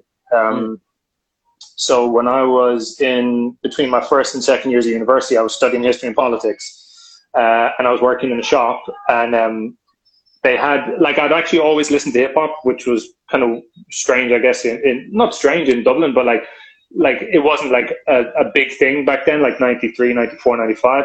But there was me and a few of my friends in uh, secondary school, and we used to take turns buying. One of us would buy like the latest album, like from Tower Records or HMV, on CD, and then we copy it on tapes for each other. course. Of course. So it's like it would work out because like if there were say five albums coming out that month, everyone would just have to buy one CD and one box of tapes, and then you would copy the one you bought, and then you'd you'd end up with five albums. Do you know what I mean? Sick. Yeah, it was quite smart. So that was my and like my introduction to hip hop really was on a Lazy K mixtape and literally a tape, and uh, there was um there there were like a, some songs I didn't have a track list or anything, but there were some of the songs like I just loved so much like and I know them now, but I didn't know them back then. So there was like nine. Uh, an MC called Nine. The song is "What You Want," and I still play it in my warm ups to this day. I love that song. Um, Jay Z uh, on it. There was "Can I Live," which obviously is a like insane Jay Z song, especially lyrically. Like that Reasonable Doubt album, like it's one, it's one of my favorite albums of all time. But that one, uh, and then also on it was the one with Mary J. Blige, um, "Can't Knock the Hustle," which again, just an amazing song. Um, so I had this love for hip hop music, like then Wu Tang, Outkast particularly. I absolutely loved Outkast stuff, like it's like the ATLiens album. Like you could play that from start to finish, like never skip songs. Is like you know. Anyway, sorry. Um, but for me, it was always the music. And then when I started working in the shop, one day it was kind of like it's owned. It's actually owned by the same people that own Selfridges. Mhm. Um, so it's kind of like an upmarket, um, you know, kind of clothes shop. Um, they hired dancers to promote the shop, and uh, I was watching, and basically they were dancing to, to a lot of the music I loved. And uh, so I just asked the, the lady who organized it. Her name's Jane, uh, and she's still uh, actually working in in Ireland now. And um, uh, she told me to try a class, and she was like, they actually had she had organized a workshop with two people from the states the next week. Um, so uh, I'd only been working in the shop about two weeks, and I asked could I like finish early the next week to take all the workshops. And to be fair, they were actually cool about it, which yeah, which was sweet. Um, so yeah, so that was uh, so um, yeah, maybe Jane Shortall is a good shout because and actually I just she just seen that um so uh, normal people is obviously really big at the moment, and uh-huh. she actually did the movement movement direction on that. Oh, um, I just I just yeah I just saw she posted on on online about it the other day. Um, and one thing like as well like all of like the generation of dancers in Dublin around that time, and like Emer is obviously one of them as well. Um, maybe that's a little bit too early for like Johnny uh, Johnny White, um, but uh, a guy called Mark Cleary who lives in uh, who lives in LA, um, and she really John Smith of course as well, and she really kind of like uh, we all kind of went there together, and everyone was kind of like you know 19, 20, and like most of them had been dancing a while. I was like super new, but she really made everyone love it. Yeah. You know what I mean? Like that's one thing I'll always take away from her class is like you know, it, like it was billed as hip hop, but obviously now knowing you know much more about yeah real hip hop dance, like it, it, wasn't necessarily that. There were parts of that in there, but it wasn't like you know strictly hip hop class. But um, she genuinely made absolutely everyone love. You yeah. know, everyone left the class loving it, and like it really engendered a passion for dance, I guess. You know, and then even for me, she had been to New York and been to BDC, so she was the first person to ever mention the fact they did like a, an international student program there, which um, I did and Emer did. Like we went together. Um, so yeah, so you know, uh, like her, and then obviously, like I guess it's you know very obvious, but like you know, you see people like Usher, and then especially like um, I think when Justin solo project came out, and you know, things like that, obviously were the yeah next things to really kick kick on. You know. Yeah. No, that's dope. It's it's it's dope how it's your first interest actually was music, and knowing you that mm. makes sense because like for people that don't know, like me and John would go to the park and do calisthenics, and I'd be listening to like French French rap or French hip hop, and I'm like, he doesn't even know what he's saying. Like, you know what I mean? But like, it makes sense. Oh, I always look up the lyrics. yeah, you do. So I then I can. Yeah, oh yeah, yeah, yeah, true. Yeah. But it, it makes yeah. sense because you do love music, like. Absolutely, and it, it's that's what's really yeah. That's what I was going to say. Like that's what's really kind of come back, like because we kind of alluded to it in our last hour. um, yeah. Like when I finished when I finished working, like just going back to actually the love for for the music because you know when you're working you hear what you hear you know and sometimes what you hear is you know so it's like uh,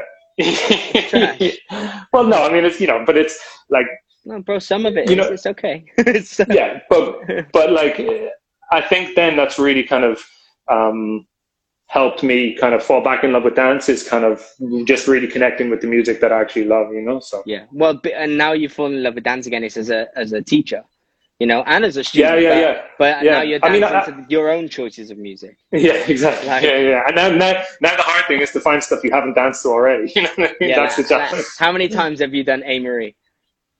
Oh Jesus! I, I mean, that's yeah. Every year. Yeah, but I mean, that's that production, like Rich Harrison, one thing, like that production is just like, yeah, I know. Yeah. Okay, that was good. Uh, what was your favorite performance you've ever done? Um, uh, I'll take a couple if that's all right.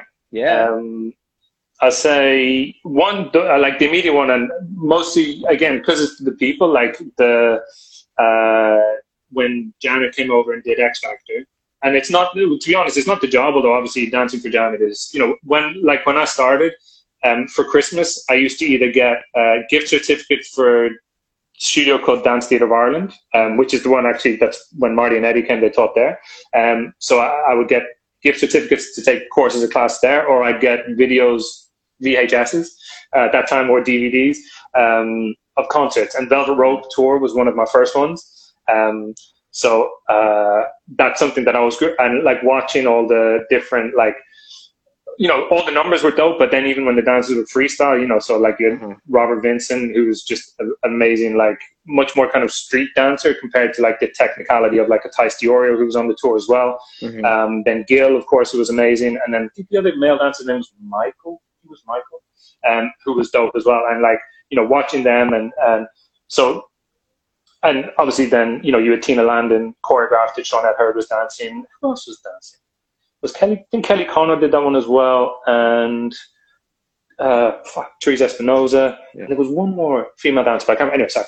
Um, so then, yeah, when doing the Janet job, obviously, is cool in itself. But for me, it was more the fact we were sitting down before it started while the VT played. Um, I mean, the whole process was nice. Like the audition was, you remember, like there were so many people it there. It wasn't nice for me, but yeah, it was nice for you. um, well, yeah, because that's one of our first times actually meeting. yeah, right? yeah, yeah.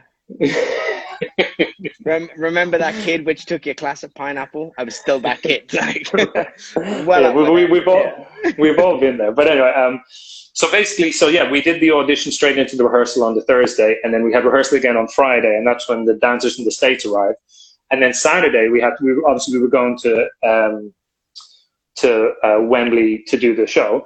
Um, not sorry, not Wembley Stadium, but to do at a ITV soundstage up there. And um, we all went to Pineapple in the morning. Like not all of us, but like me, Cisco, um, Sean, Kim, Hakeem, I think Zach, and I think there was another French guy. And like we drilled out for like about an hour and a half. Like we were sweating buckets, but like you know, this was pride. Like because Yeah. like we, you know, the rehearsal was like the rehearsal was dope, and it was it was like um quite nicely intense. Like there was there was not like a huge amount to learn, but like you know a decent amount of material. And I mean, it was like you know watching some of them just execute like in real life, like it was phenomenal.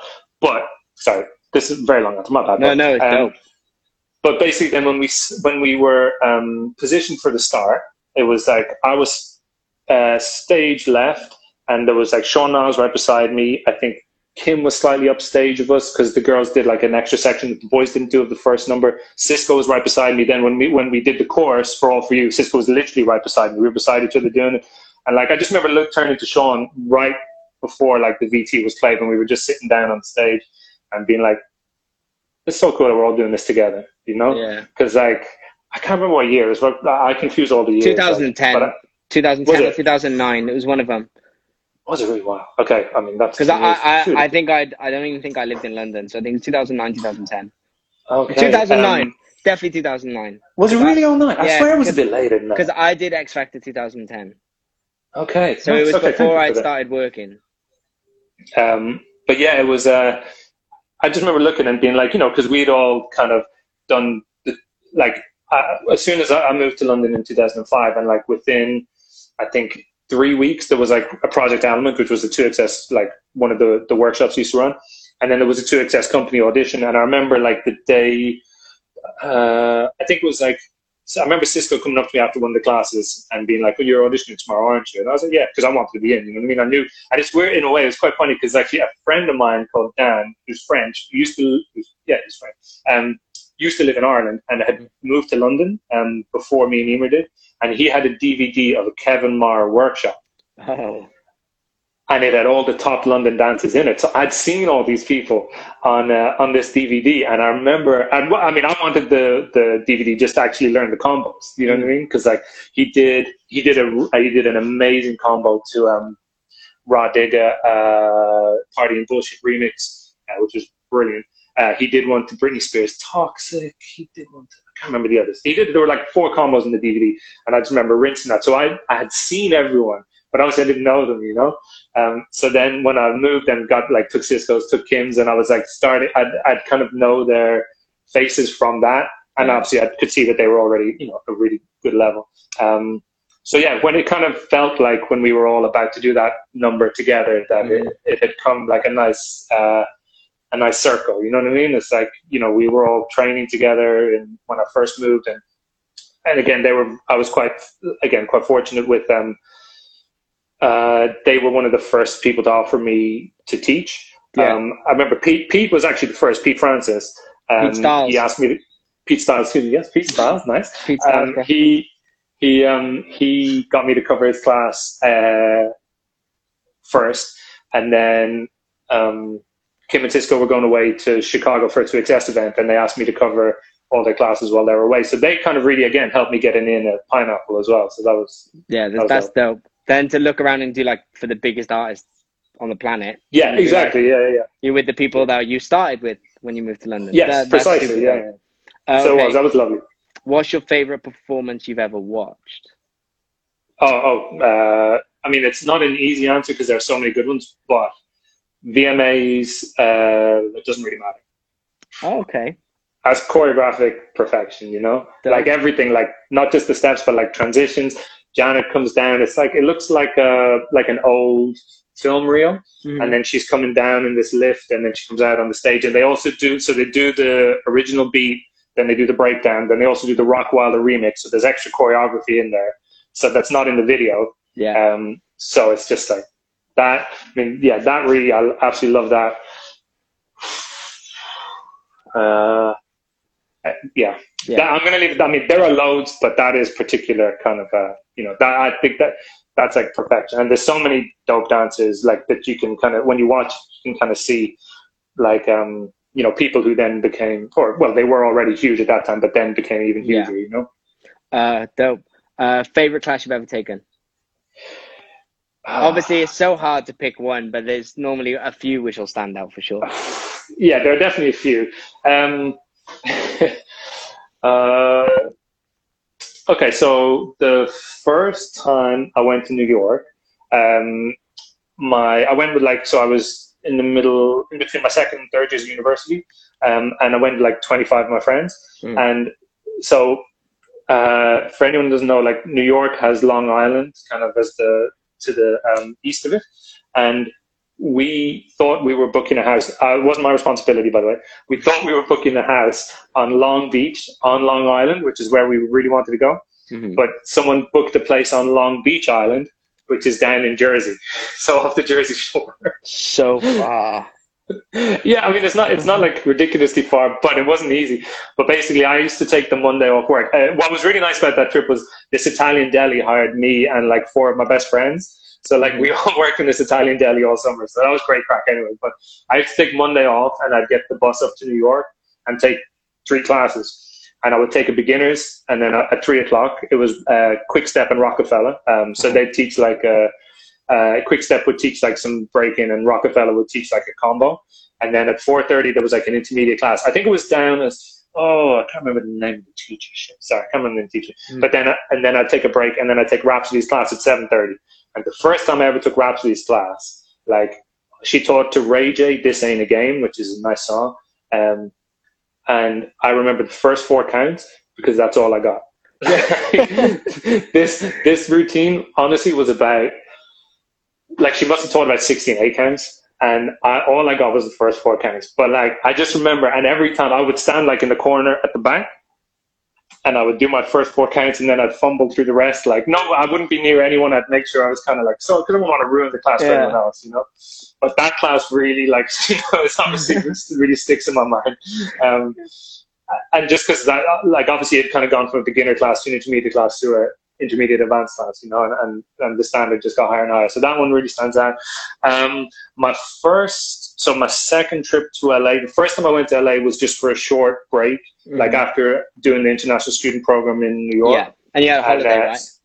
Yeah, exactly. And didn't actually, I, I, I think only took like one or two classes because like was completely wiped out from like, um, and also we had we had rented this place on Craigslist, and then when we got there, it was nothing like what they said, like absolutely nothing. So we were like, we cannot, no, but like we couldn't even stay there. Like the woman who was renting it out was nuts. Like we, so we were lucky enough to get our money back, and then we just went and stayed in like a Ramada, like a motel. So and we didn't have a car, so like it, wa- you know, getting to the classes was an absolute bitch. Um, so we didn't take class that time, but then went again the next uh, the next year. Yeah, that was 2004. So then, yeah, in the start of February 2005, um, me and Emer went, and our friend James came a little later. Um, and basically, the first time going to Millennium, so we must have arrived on like a Tuesday because Marty's class used to be on a Tuesday from 10 till 11, Mhm. and um, and that was back in the days of the The dome. dome. And uh, yeah, and we must have arrived like, uh, and we were staying. Our landlord from New York, we were staying with a friend of his. Um, so we went, rented the car, blah blah blah, dropped stuff off at the house, figured out how to get to Millennium, drove there, um, signed in for class, ready for class to start at ten. Um, of course, at ten o'clock it's not starting, like, but there's there's probably about like 60, 70, 80 people outside, and like not knowing who anyone was at the time, but uh, then in hindsight figuring out who they were you know so you had like a like a young misha like a young Yeah. um, kenny like all these people and then even i was actually it's so bizarre i was actually sitting um, at a t- like just at like one of the patio furniture things at the back. Yeah. And I remember again, not knowing at the time, but really remembering like the conversation kind of hit me, and actually for a different reason at the time. Um, Richard Jackson, who's now Lady Gaga's choreographer, um, and Kenneth Market, if I'm saying his name wrong, sorry. Ken, Kenneth Marquise, Kenneth Yeah. Marquise, um, who used to teach there as well, but I didn't know, I didn't know at the time who they were, but just heard them talking, and they were talking about an audition that had been on that day, and uh, Richard saying that um, you know the combo was super super complicated, and he didn't see why. He didn't think that that kind of gave people a chance to really. Um, he didn't think that actually really showed that much in a dancer. He, he was like, I'd much rather keep it keep it simple, like just having two steps, two eight counts, and then we'll see who actually really has flavor. And I remember listening to that at the time and being like, that's weird. Why, why wouldn't you want it to be as hard as possible so then you can really see who's, you know, but actually now, like fast forward, you know, kind of 15 years, you realize actually, you know, that's when that you see so much can- sense. yeah, for sure, exactly. You know, so so and it's weird. Like I just that really stuck with me for the wrong reason at the time because my mentality was obviously wrong at the time. Um, but it really stuck with me. And then going into the class, and then I think he taught it before. Um, it was to Fifty Cent and Game uh, How We Do. Which is like dope beats, Scott Storch and Dr. Dre beats, so it's got like really nice instrumentation to it, and, uh, and it was a lovely combo. But yeah, it's like one of those ones where like there's like a hundred people in there, and like you know, like most of the room has probably done it before, and then when he's picking out groups at the end, like it's just amazing. Watching the best of the best, just Yeah. roast. And then about a week later, my first class with Misha, and he uh, taught to a Khalees track, which is a dope track, um, and it has, um, but it was more actually then when he was doing groups at the end. And I remember again not knowing who they were at the time. I knew well, I knew who Gil was at the time because I'd watched him on the um, Velvet Rope tour and the Mhm. OVU tour, etc. Um, and he danced with Nick Bass, just the two of them, and obviously just absolutely murdered it. I remember Randy Kemper did it with someone and they killed it. And then I remember because I knew Dana Foglia because I'd been to New York a few times, Oh, and yeah. obviously she used to assist Rhapsody, and she had been killing it all through the class. And I remember again not knowing him at the time, but knowing figuring out who he was later. Um, Brian Tanaka had been sitting down the whole class, like not like I, you know I figured he'd learned it before, or maybe he's just that good. Um, but he stood up and when I t- like like the two of them because they're both like super tall and they're both amazing dancers. Like watching that, I was you know that's when you're just like oh this is amazing. Like you know you know that feeling Yeah. you were talking about and the yeah you know and I just remember those classes particular just being like this is incredible. And then I mean sorry I could talk about classes. Yeah, no, go. Um, let me see. Um, I remember one of Marty's classes when he taught uh, "You Got the Look," um, the Prince one, the one that actually the Yeah, the, you've- the- You tell me about that Yeah. one so many times. yeah yeah just Which- just being in there in that room so- for and everyone should go and watch it. It's I. There's two versions. There's a version of just Marty and Ivan, and there's a Mhm. version of Ivan, Marty, and Misha. Yeah And Misha just destroys. I mean, they're all they're they're all They're like, all it- unreal. they're all incredible but like that that and, but to be honest even just being in that room the way he did it like oh it was unbelievable absolutely unreal I can't imagine. I'm trying I, to think I probably watched that more that clip more of a dance Mhm. video than I've watched any other one ever. really and okay. it's purely yeah. from uh, you've told me that story and Emer has told me that story. I remember yeah. that was that was kind of like my introduction to how great he Misha was. Or yeah yeah You know, and that's Yeah, what kind of built my like, oh, I like him. Like, because before it- yes. I didn't know dancers' names. You know what I mean? Like, I just knew Tucker Mhm. or Laura Edwards, like the YouTube Mhm. at the time Mhm. YouTube dancers. Um, so yeah, like that that combo. hmm Yeah, everything about it exactly. Song choice, And it's like musicality, thirty- then the like- execution. It's like thirty-two eights or something stupid. Oh, dude, yeah. Oh, Like- that, that reminds me of the like. So uh, another one is um, the. I remember being last time I was in LA, which I, uh, I think by 2014 or something. I remember Cisco being there, and this is not like. I mean, it was a great class, but this is more comical. So. Um, Candace Brown was teaching uh, this Tyrese track called uh, Tyrese and Ludacris, I think, called Too Easy, and it was a dope combo. And basically, every she taught it on. She ended up solving loads that week, right? So she taught it on the Monday, Tuesday, Wednesday, and the Thursday. And I think I took it on the Tuesday, and like when I tell you, people like she was flying through it, and people were eating it up, and I was like, "Fuck, like I have a pretty quick pickup, right? You do and I was like, why am I? I was like, why am I struggling? Shit. Um, so and then someone was like, oh, we all learned this yesterday. I was like, okay, fair enough, all right. Um, Saved. so basically, but that was the Tuesday, right? So then she was teaching uh, again on the Thursday, and Cisco was in it. I went again, and uh, and when I tell you, like honestly, she must have taught like about 28 eight counts, like, and it was detailed, like detailed. She kept adding more every day, and he was like, I was like, bro, what happened to you? Like everyone's eating it. Like, you know, you're Cisco. he was getting super stressed, and in the end, I had to be like, no, dude, everyone, everyone here has learned to accept you. three, you know? three times. yeah, yeah. That's brilliant. That's brilliant. I can imagine Cisco getting so agitated as well. Oh my god, yeah, for sure. Um, I'm trying to think. So there was, uh, I remember one uh, a Kevin Maher class with um, Craig Holman was assisting to Mariah. It's like that, and it was dope combo. And I think he taught it like because I think he used to teach Tuesday and Thursday at Debbie's. So I think he taught it on Tuesday. He was teaching again Thursday, uh, and did it again on Thursday. And I remember um, my friend James was Mhm. there, and like you know, at the end, like everyone, especially it was a Studio F, you know, the big one in Debbie's. Yeah, yeah. Studio So everyone is over the left side of the room, and he's picking people out to do it. And he points over, and it's it's like at me and James, and like James walks forward, and I'm like, you. You know what I mean? I'm like, I'm happy for him. You know what I mean? He's a Yeah, friend yeah. of mine. Like, and then Ke- it's this like Kevin stops him, and I was like, oh. He's like, no, not you. And then you, and he points at me, and like James is like, and it was more Ramon, Ramon Baynes, who was in the group, like, you know, he'd been picked out. Ramon just, you're good too, baby. And like, it was just so funny. like, everyone was like, pissing themselves. So yeah, that's, uh, there's- that's not, There's something about when like a teacher picks out groups and you stood there and they look your way and they just go you. And there is in it like even if it's not like at you, for some reason you go. oh, yeah, yeah, like, yeah. Even if it's not even directly at you, you're like me, me. yeah. well, I think part, partially is that wishing, you know, you want that to be kind of, you yeah, know, like, like- is it me? I, again, similar in Debbie's, but in the one on the end on the right, like the one that the footage uh, from the thriller rehearsal is from, um, is I can't remember what letter that one is, but um, I remember the again the first time I was in LA in 05, there was this guy, total legend. Like his name was Dennis. I can't remember his surname, but he was I think at the time he was like 52. Genuinely, he had retired from his job and had never like he was like yeah I, I took up dancing like after he retired and he was like everyone says LA is the best place to dance. So he'd, he'd gone out there for three months. I can't he wasn't from California. Um, and he used to be in every class. It used to be like the Europeans the Japanese students and Dennis. Like we're in every single class you know like, and like I remember one time I can't remember which class it was and like again the teacher pointed over like in our direction and, and the teacher was pointing at me I think and but Dennis stepped forward and I was like I fuck it, Dennis, you go for this, You go. Like, you go and you Was he good? this, you know what I mean?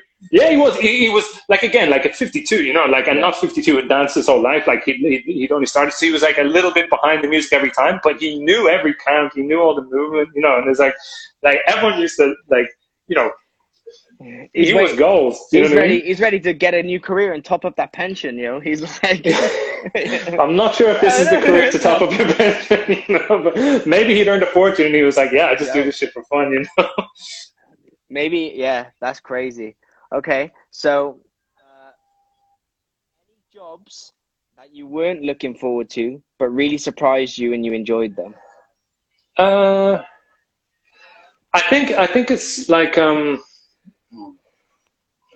I think after a while you you start to think um, more about the the um, you appreciate more the time off stage and the people that you're with. You know, Mhm. so it's like um, like that becomes more important in a way than the. I think especially when you've already done some stuff like that you feel is or or maybe your goal was always I need I want to do this this this you know I want to get these names or I want to get some big names and then I think once you have that like it's more the the time you spend with people and uh, you know the, the memories from a job do you know what I mean so yeah, um, like even say like like when we toured uh, with Bananarama, like when we toured the states, like I mean we had so much fun. Like all the band were like uh, like the musicians I were were like I don't know. I'd say they were like they were between like forty and fifty five or something like that. You know, it was like it was quite a broad age range, and then it was like me and Nada were the only dancers. which what a Like- culprit to be with. Like, Yeah, yeah, sure. I mean, Like- he's like, if you're ever down, like not even down, but like if you like Nader is just like so hyperactive in a nice way. You know, it's you, like he you always need someone to make you laugh or get you in trouble. He can Dude. do all of those things. Yeah, and what's nice is he's he, he always wants to like when I because I always used to like you know, walking around the cities where we'd be. You know what I mean? And he loved that as well. So, so that really worked for me. You know, like, like, um, so that was a really like, you know, that was a great memory one because we used to just like walk around, like, you know, uh, we started in New York. We worked our way from east to west. You know what I mean? So it's like, and we finished. Was Vegas the last show? Yeah, Vegas was the last show. So it's kind of like we went east coast, then we went up from we went New York, Boston, then down to Florida, Atlanta. Then I think we did a couple of shows in the Midwest. Then we went to Seattle, LA, Vegas. So kind of like went like this across the United States. So it was, and you know, it, it was like the choreo was we had three days to do like 18 numbers. You know what I mean? So it's like uh, it's you know even Arthur choreographed and he was like, no, it's not going to be like he's like there's going to be lots of repeats because it's like we need to get a lot of stuff done. You know Yeah, I mean? yeah, yeah. So like you know, and and the choreo was fun and it was it's just like you know. th- There's other jobs where you've kind of enjoyed the dance more and the, maybe the aspects of the performance more, but like that one.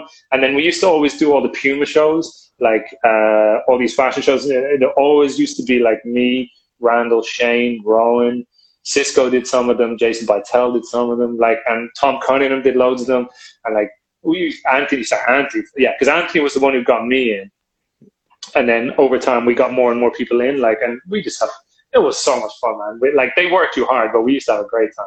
I used to hate on you all for getting them tall jobs. And then somehow I'd always see like Pat Man on them, and I'd be like, "What?" like, but he, he he he talks his way in, you know.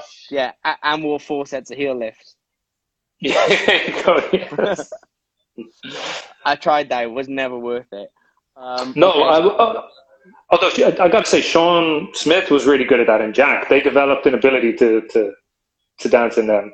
yeah, but they should have just always been opposites anyway. That's then, true, but I think like, that happened. I think I think I remember. I Katy think it was Katy Perry. Yeah, Yeah. they both auditioned, and then they both got it, and they were both like, "Yeah, well, if you take out your heel lifts and I take out my heel lifts, it's like Yeah. it's like the opposite problem I had from Bieber. You know what I mean? Like when we Yeah. were all supposed to be like. Because I remember, I got, was it you, me, and Jonathan? I put we put on tape together, Yeah, or was it was it Splinter? it was. It was. Yeah, it was me, you, and Jonathan. Right, and it was like Yo, I'm making sure. me. I've, I'm sure I've got those videos somewhere. Do you really? Oh, right, Yeah. you do. That's epic. But like, I remember, and I remember when we first we first went to rehearsal, and before like Troy and them had arrived, and like Ryan was like, when Hel- Helena, uh, Helena, yeah, uh, from the label was like, everyone's five foot six and under, right? We were all like, yeah, Yeah, yeah. yeah. Five, And then Ryan was like, Ryan Seager was like, what height are you, John?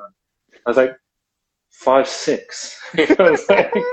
Like, Yo, you crouched for two days. Like, oh, dude, did- yeah. those triple XL basketball shorts come in handy.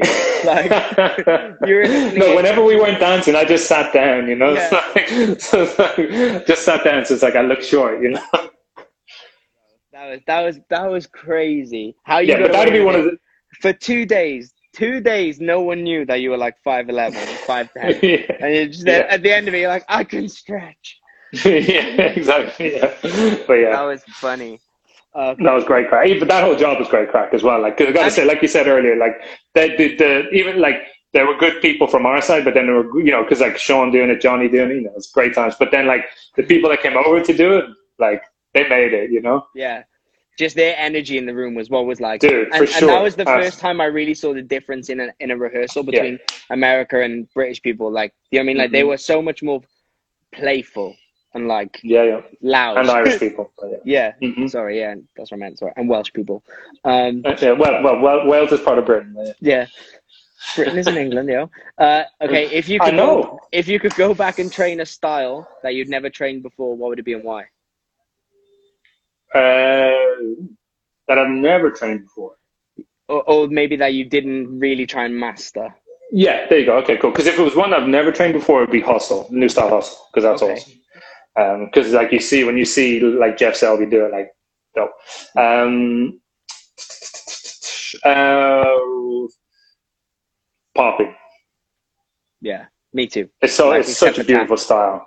Yeah, Yeah, and it's something yeah. About I mean, there's something about poppers like when they even just do like people who can really pop when they Mhm. do choreo they have like an extra finesse to everything oh yeah, it's yeah. do you know like, what i mean like they just Yeah, have that- but it's like they've got it's that body control or something. Yeah, well, true, exactly. Like their ability to kind of create pictures in microseconds is like you know dime stops, and like they get so good at them that it's like you, things look like freeze frames. You know, it's Mm. beautiful. Yeah, No, that's yeah, a good for one. sure.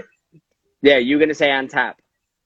Yeah, exactly. Tap because obviously I love footwork too, and tap like you know when you look at like the the Nicholas brothers, you know John Bubbles, you know like like there was a really good documentary on BBC. It might still be on the iPlayer. it's Um, on YouTube. Is it Tap? Yeah. Like I think it's called Tap America's Dad. Yeah, Yeah. It's, it's fucking awesome. Like um, that one's really good. And then there's uh, there's, another, uh, there's a guy. Oh my god! Sorry, there's a guy who actually studied what he's called vernacular American jazz, which is kind of like the evolution of soft shoe. So not like tap tap, but like of soft shoe. And um, um, sorry, the name is escaping because I remember talking to Jimmy about it because it's like you can see a lot of the connection to jazz rock Mm. you know so it's like vernacular i think he called it like vernacular american jazz you know and it's like essentially it's like the similar to original like elements of original lindy hop like before lindy hop kind of got you know um whitewashed by Yeah. hollywood you know what i mean Yeah, like yeah. when you're talking about like the Hellzapoppin kind of like the the uh, frankie manning like that that beautiful like um just explosive athletic dance it's like it's it's and, and like so stylized, so much flavor, so much um, soul. This this beautiful, you know. And I think you see elements of it obviously in like the soul dances, like in locking and Mhm. like in, in, in parts. Um, but yeah, yeah, it's it's it's awesome. Sorry, sorry, Dan, Yeah, no, no, that was dope. Okay. Uh, what's your dream team? Pick five dancers to perform on stage with you. Oh wow. Uh, see, my problem would be I'd be And- picking all these people. It could then- be it could be past or present. Like Oh, wow. Uh, whew. let's go with present so that it's not kind of like let's just go with present to kind of keep with like uh so yeah i mean one would obviously be bass like when when i was lucky enough to do the when we did the janet thing like you know him in rehearsal was dope and actually what's funny is if you watch the show because there's there's a section of make me that i think is him and misha's choreo even though like gil i think like did the whole thing but um i'm gonna have to move just to plug my phone in sorry give me one so second um, uh, and he messes up. He messes up on stage, and uh, you can see it. And he actually laughs. And like this is like I think I've told the story to a few people, but like this is how good he is because he messes up and he laughs. Like you can see him kind of do the step, um, pause, laugh to wait for the next one, and then join in on the next step. Like it's it's it's awesome how he does it. Um, so yeah, he's in there obviously. Um, Eric Eric Negron. Uh, Mhm. Negron. I mean, I don't know if you've seen him in person, but oh Never in God, person, guy's only online. oh, oh, I mean, wow. Sorry. Even online, obviously he's amazing, but like for me, he's like the best at um putting foundation style into choreography, Hmm. and I've, he's the best I've seen at shaping freestyle into choreography that makes sense. Yeah. You know, Mhm. um, and he's just an amazing dancer. Honestly, he's like, you watch him dance and you're, you're just like, that is the music. yeah, you it know, makes sense. Like it's it's, not- one of those ones that it just makes sense. Yeah, and it's not just the timing, like it's because it's the timing, but it's also the feeling, you know, and it's like there, there's something special about when he dances, you know. Um, then the uh, I would say Akihi, Akihiko Hashimoto, I think is his name. He's the guy in this class I took when it was just Yeah, yeah, like, when the age profile was significantly heightened by my by my uh, presence. Um, he's amazing, bro. You- Like footage, because you obviously know, like you know, I sent you footage of like Reina and Miyu and Yeah. like um, you know, of all these like amazing dancers from Japan, but like this guy is unbelievable. Um, so that's three. Yoshi Koda, um, she who she's just Unreal. amazing at everything. She's unbelievable. Oh my god. Um, so we got those four. Oh wow. Uh, and then I, I, well, you know, I think I would put Marty in because he'd have to be in charge, and Yeah. he's like, you know, he's a massive kind of inspiration in like, especially you know the first like, well, I mean, in my whole dance journey, but especially you know those first like uh, Mhm. those those years when I began and fell in love with it. You know what I mean? So Yeah, so and and even without knowing, because like like I said, um, when All for You came out, the video, and then when they did Top of the Pops, and like I remember actually because genuinely, I remember Eddie Morales was probably the first dancer I noticed popping up in so many different things. Mhm. Like, because I remember seeing, like, you just, it was like, how's this guy in everything? Because I remember um, seeing, like, because like I said, like uh, uh, my sisters, like we just like they used to love. We just film every, like we'd record everything on our VHS, you know. So I remember we had this um, uh, we had this performance that Pink did, and I think it was an AIDS benefit in New York. And uh, if you watch it back now, it's Marty, Eddie, Jesse Lee Santos. Shit, who's the? Hmm? It might be it might be Kevin Federline, but like it's it's dope, and you want like it's it's dope choreography, and like I remember again that was one of the things we had, so we used to rinse that. And then at the same event, Mya performed. Um, I think she did two numbers. I think she did Case of the Ex, and I think she did Free, which um, I think Case of the Ex was Tina Landon, and Free was uh, Brian Green.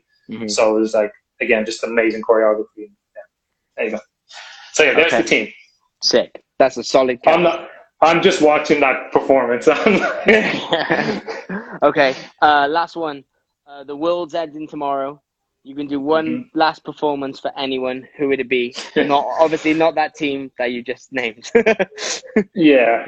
Uh, well, yeah. I mean, I think obviously a huge. Uh,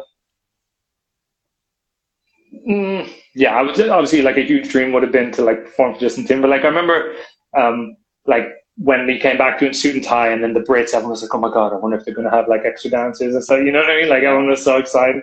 Like, uh, but yeah, so that yeah, easy. we should we should have made a fake audition for that. Dude, when we did that for the Usher one, it was so funny. Yeah. So for I mean- people that for people that don't know, what was going on? It's the Olympics, right? Yeah, so it was yeah, it was the summer of 2012. It was the Olympics, and I think we were rehearsing for Mita's suit and tie video. Was it suit and tie?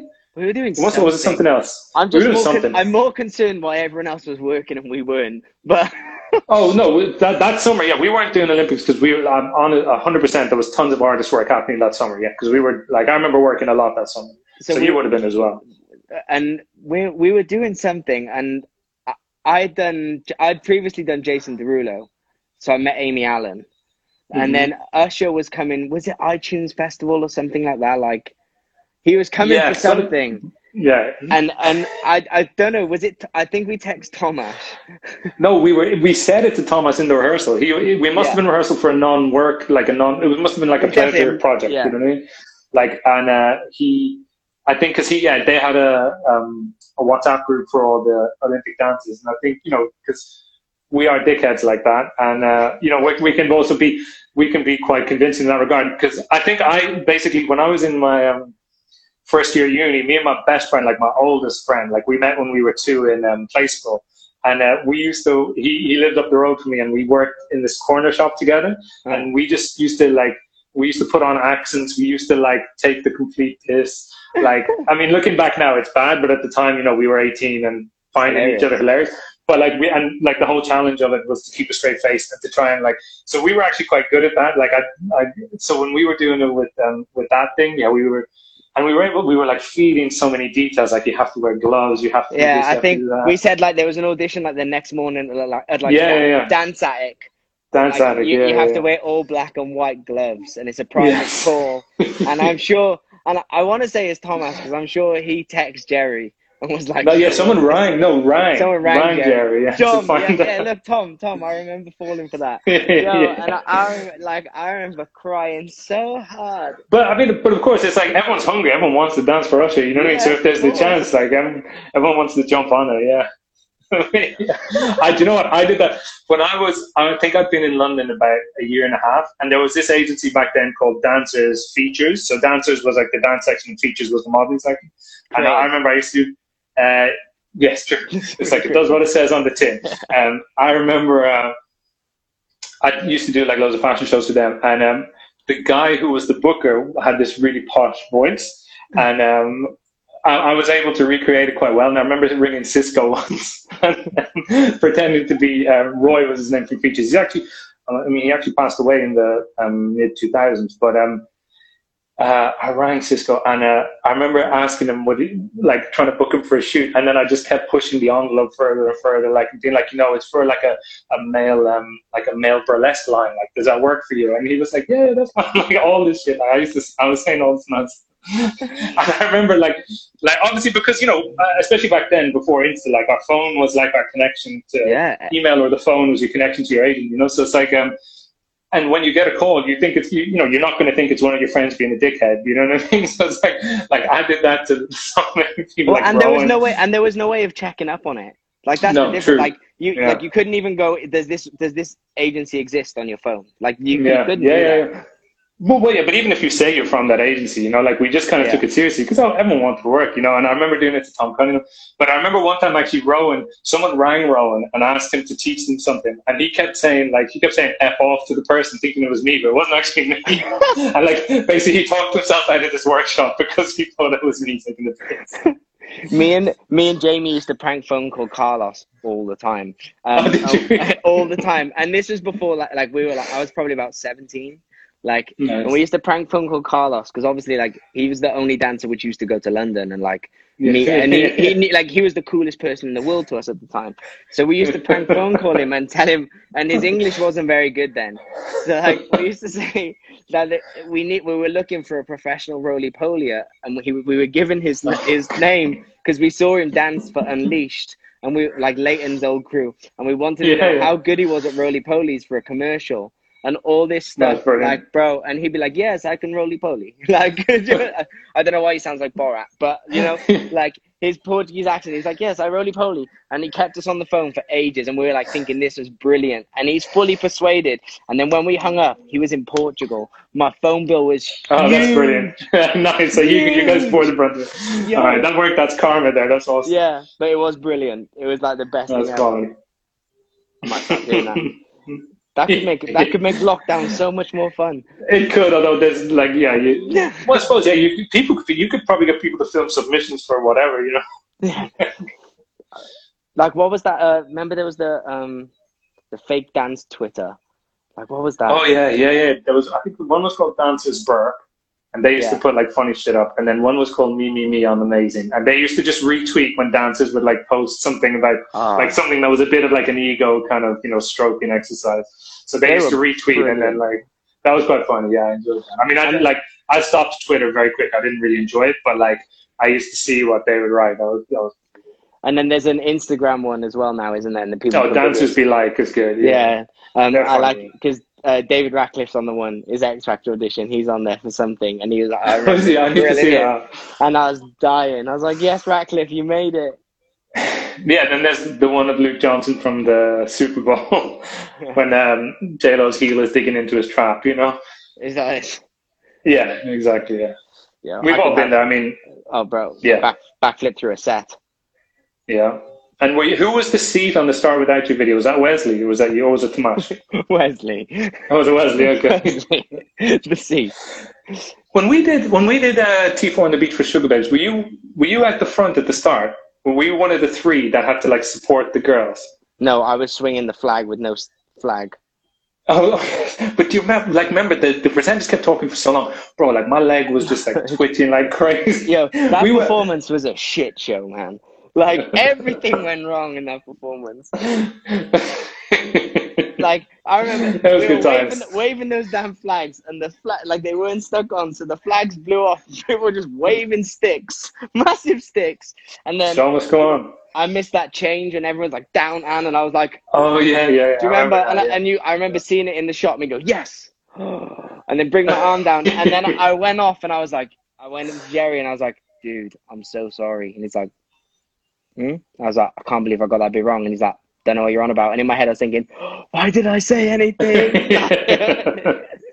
yeah, but you you might be better off saying it because you never know. Like, because if if you don't say it and like they know, then you know they might be a bit like mm, dubious to get you again. You know, but so that was a funny one.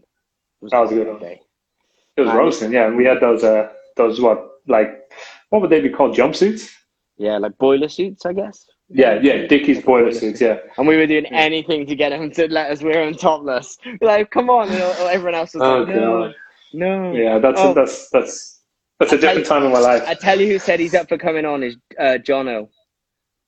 Oh, nice. Yes, I, I, I, I can't wait to talk to him. I've got some great ones for him.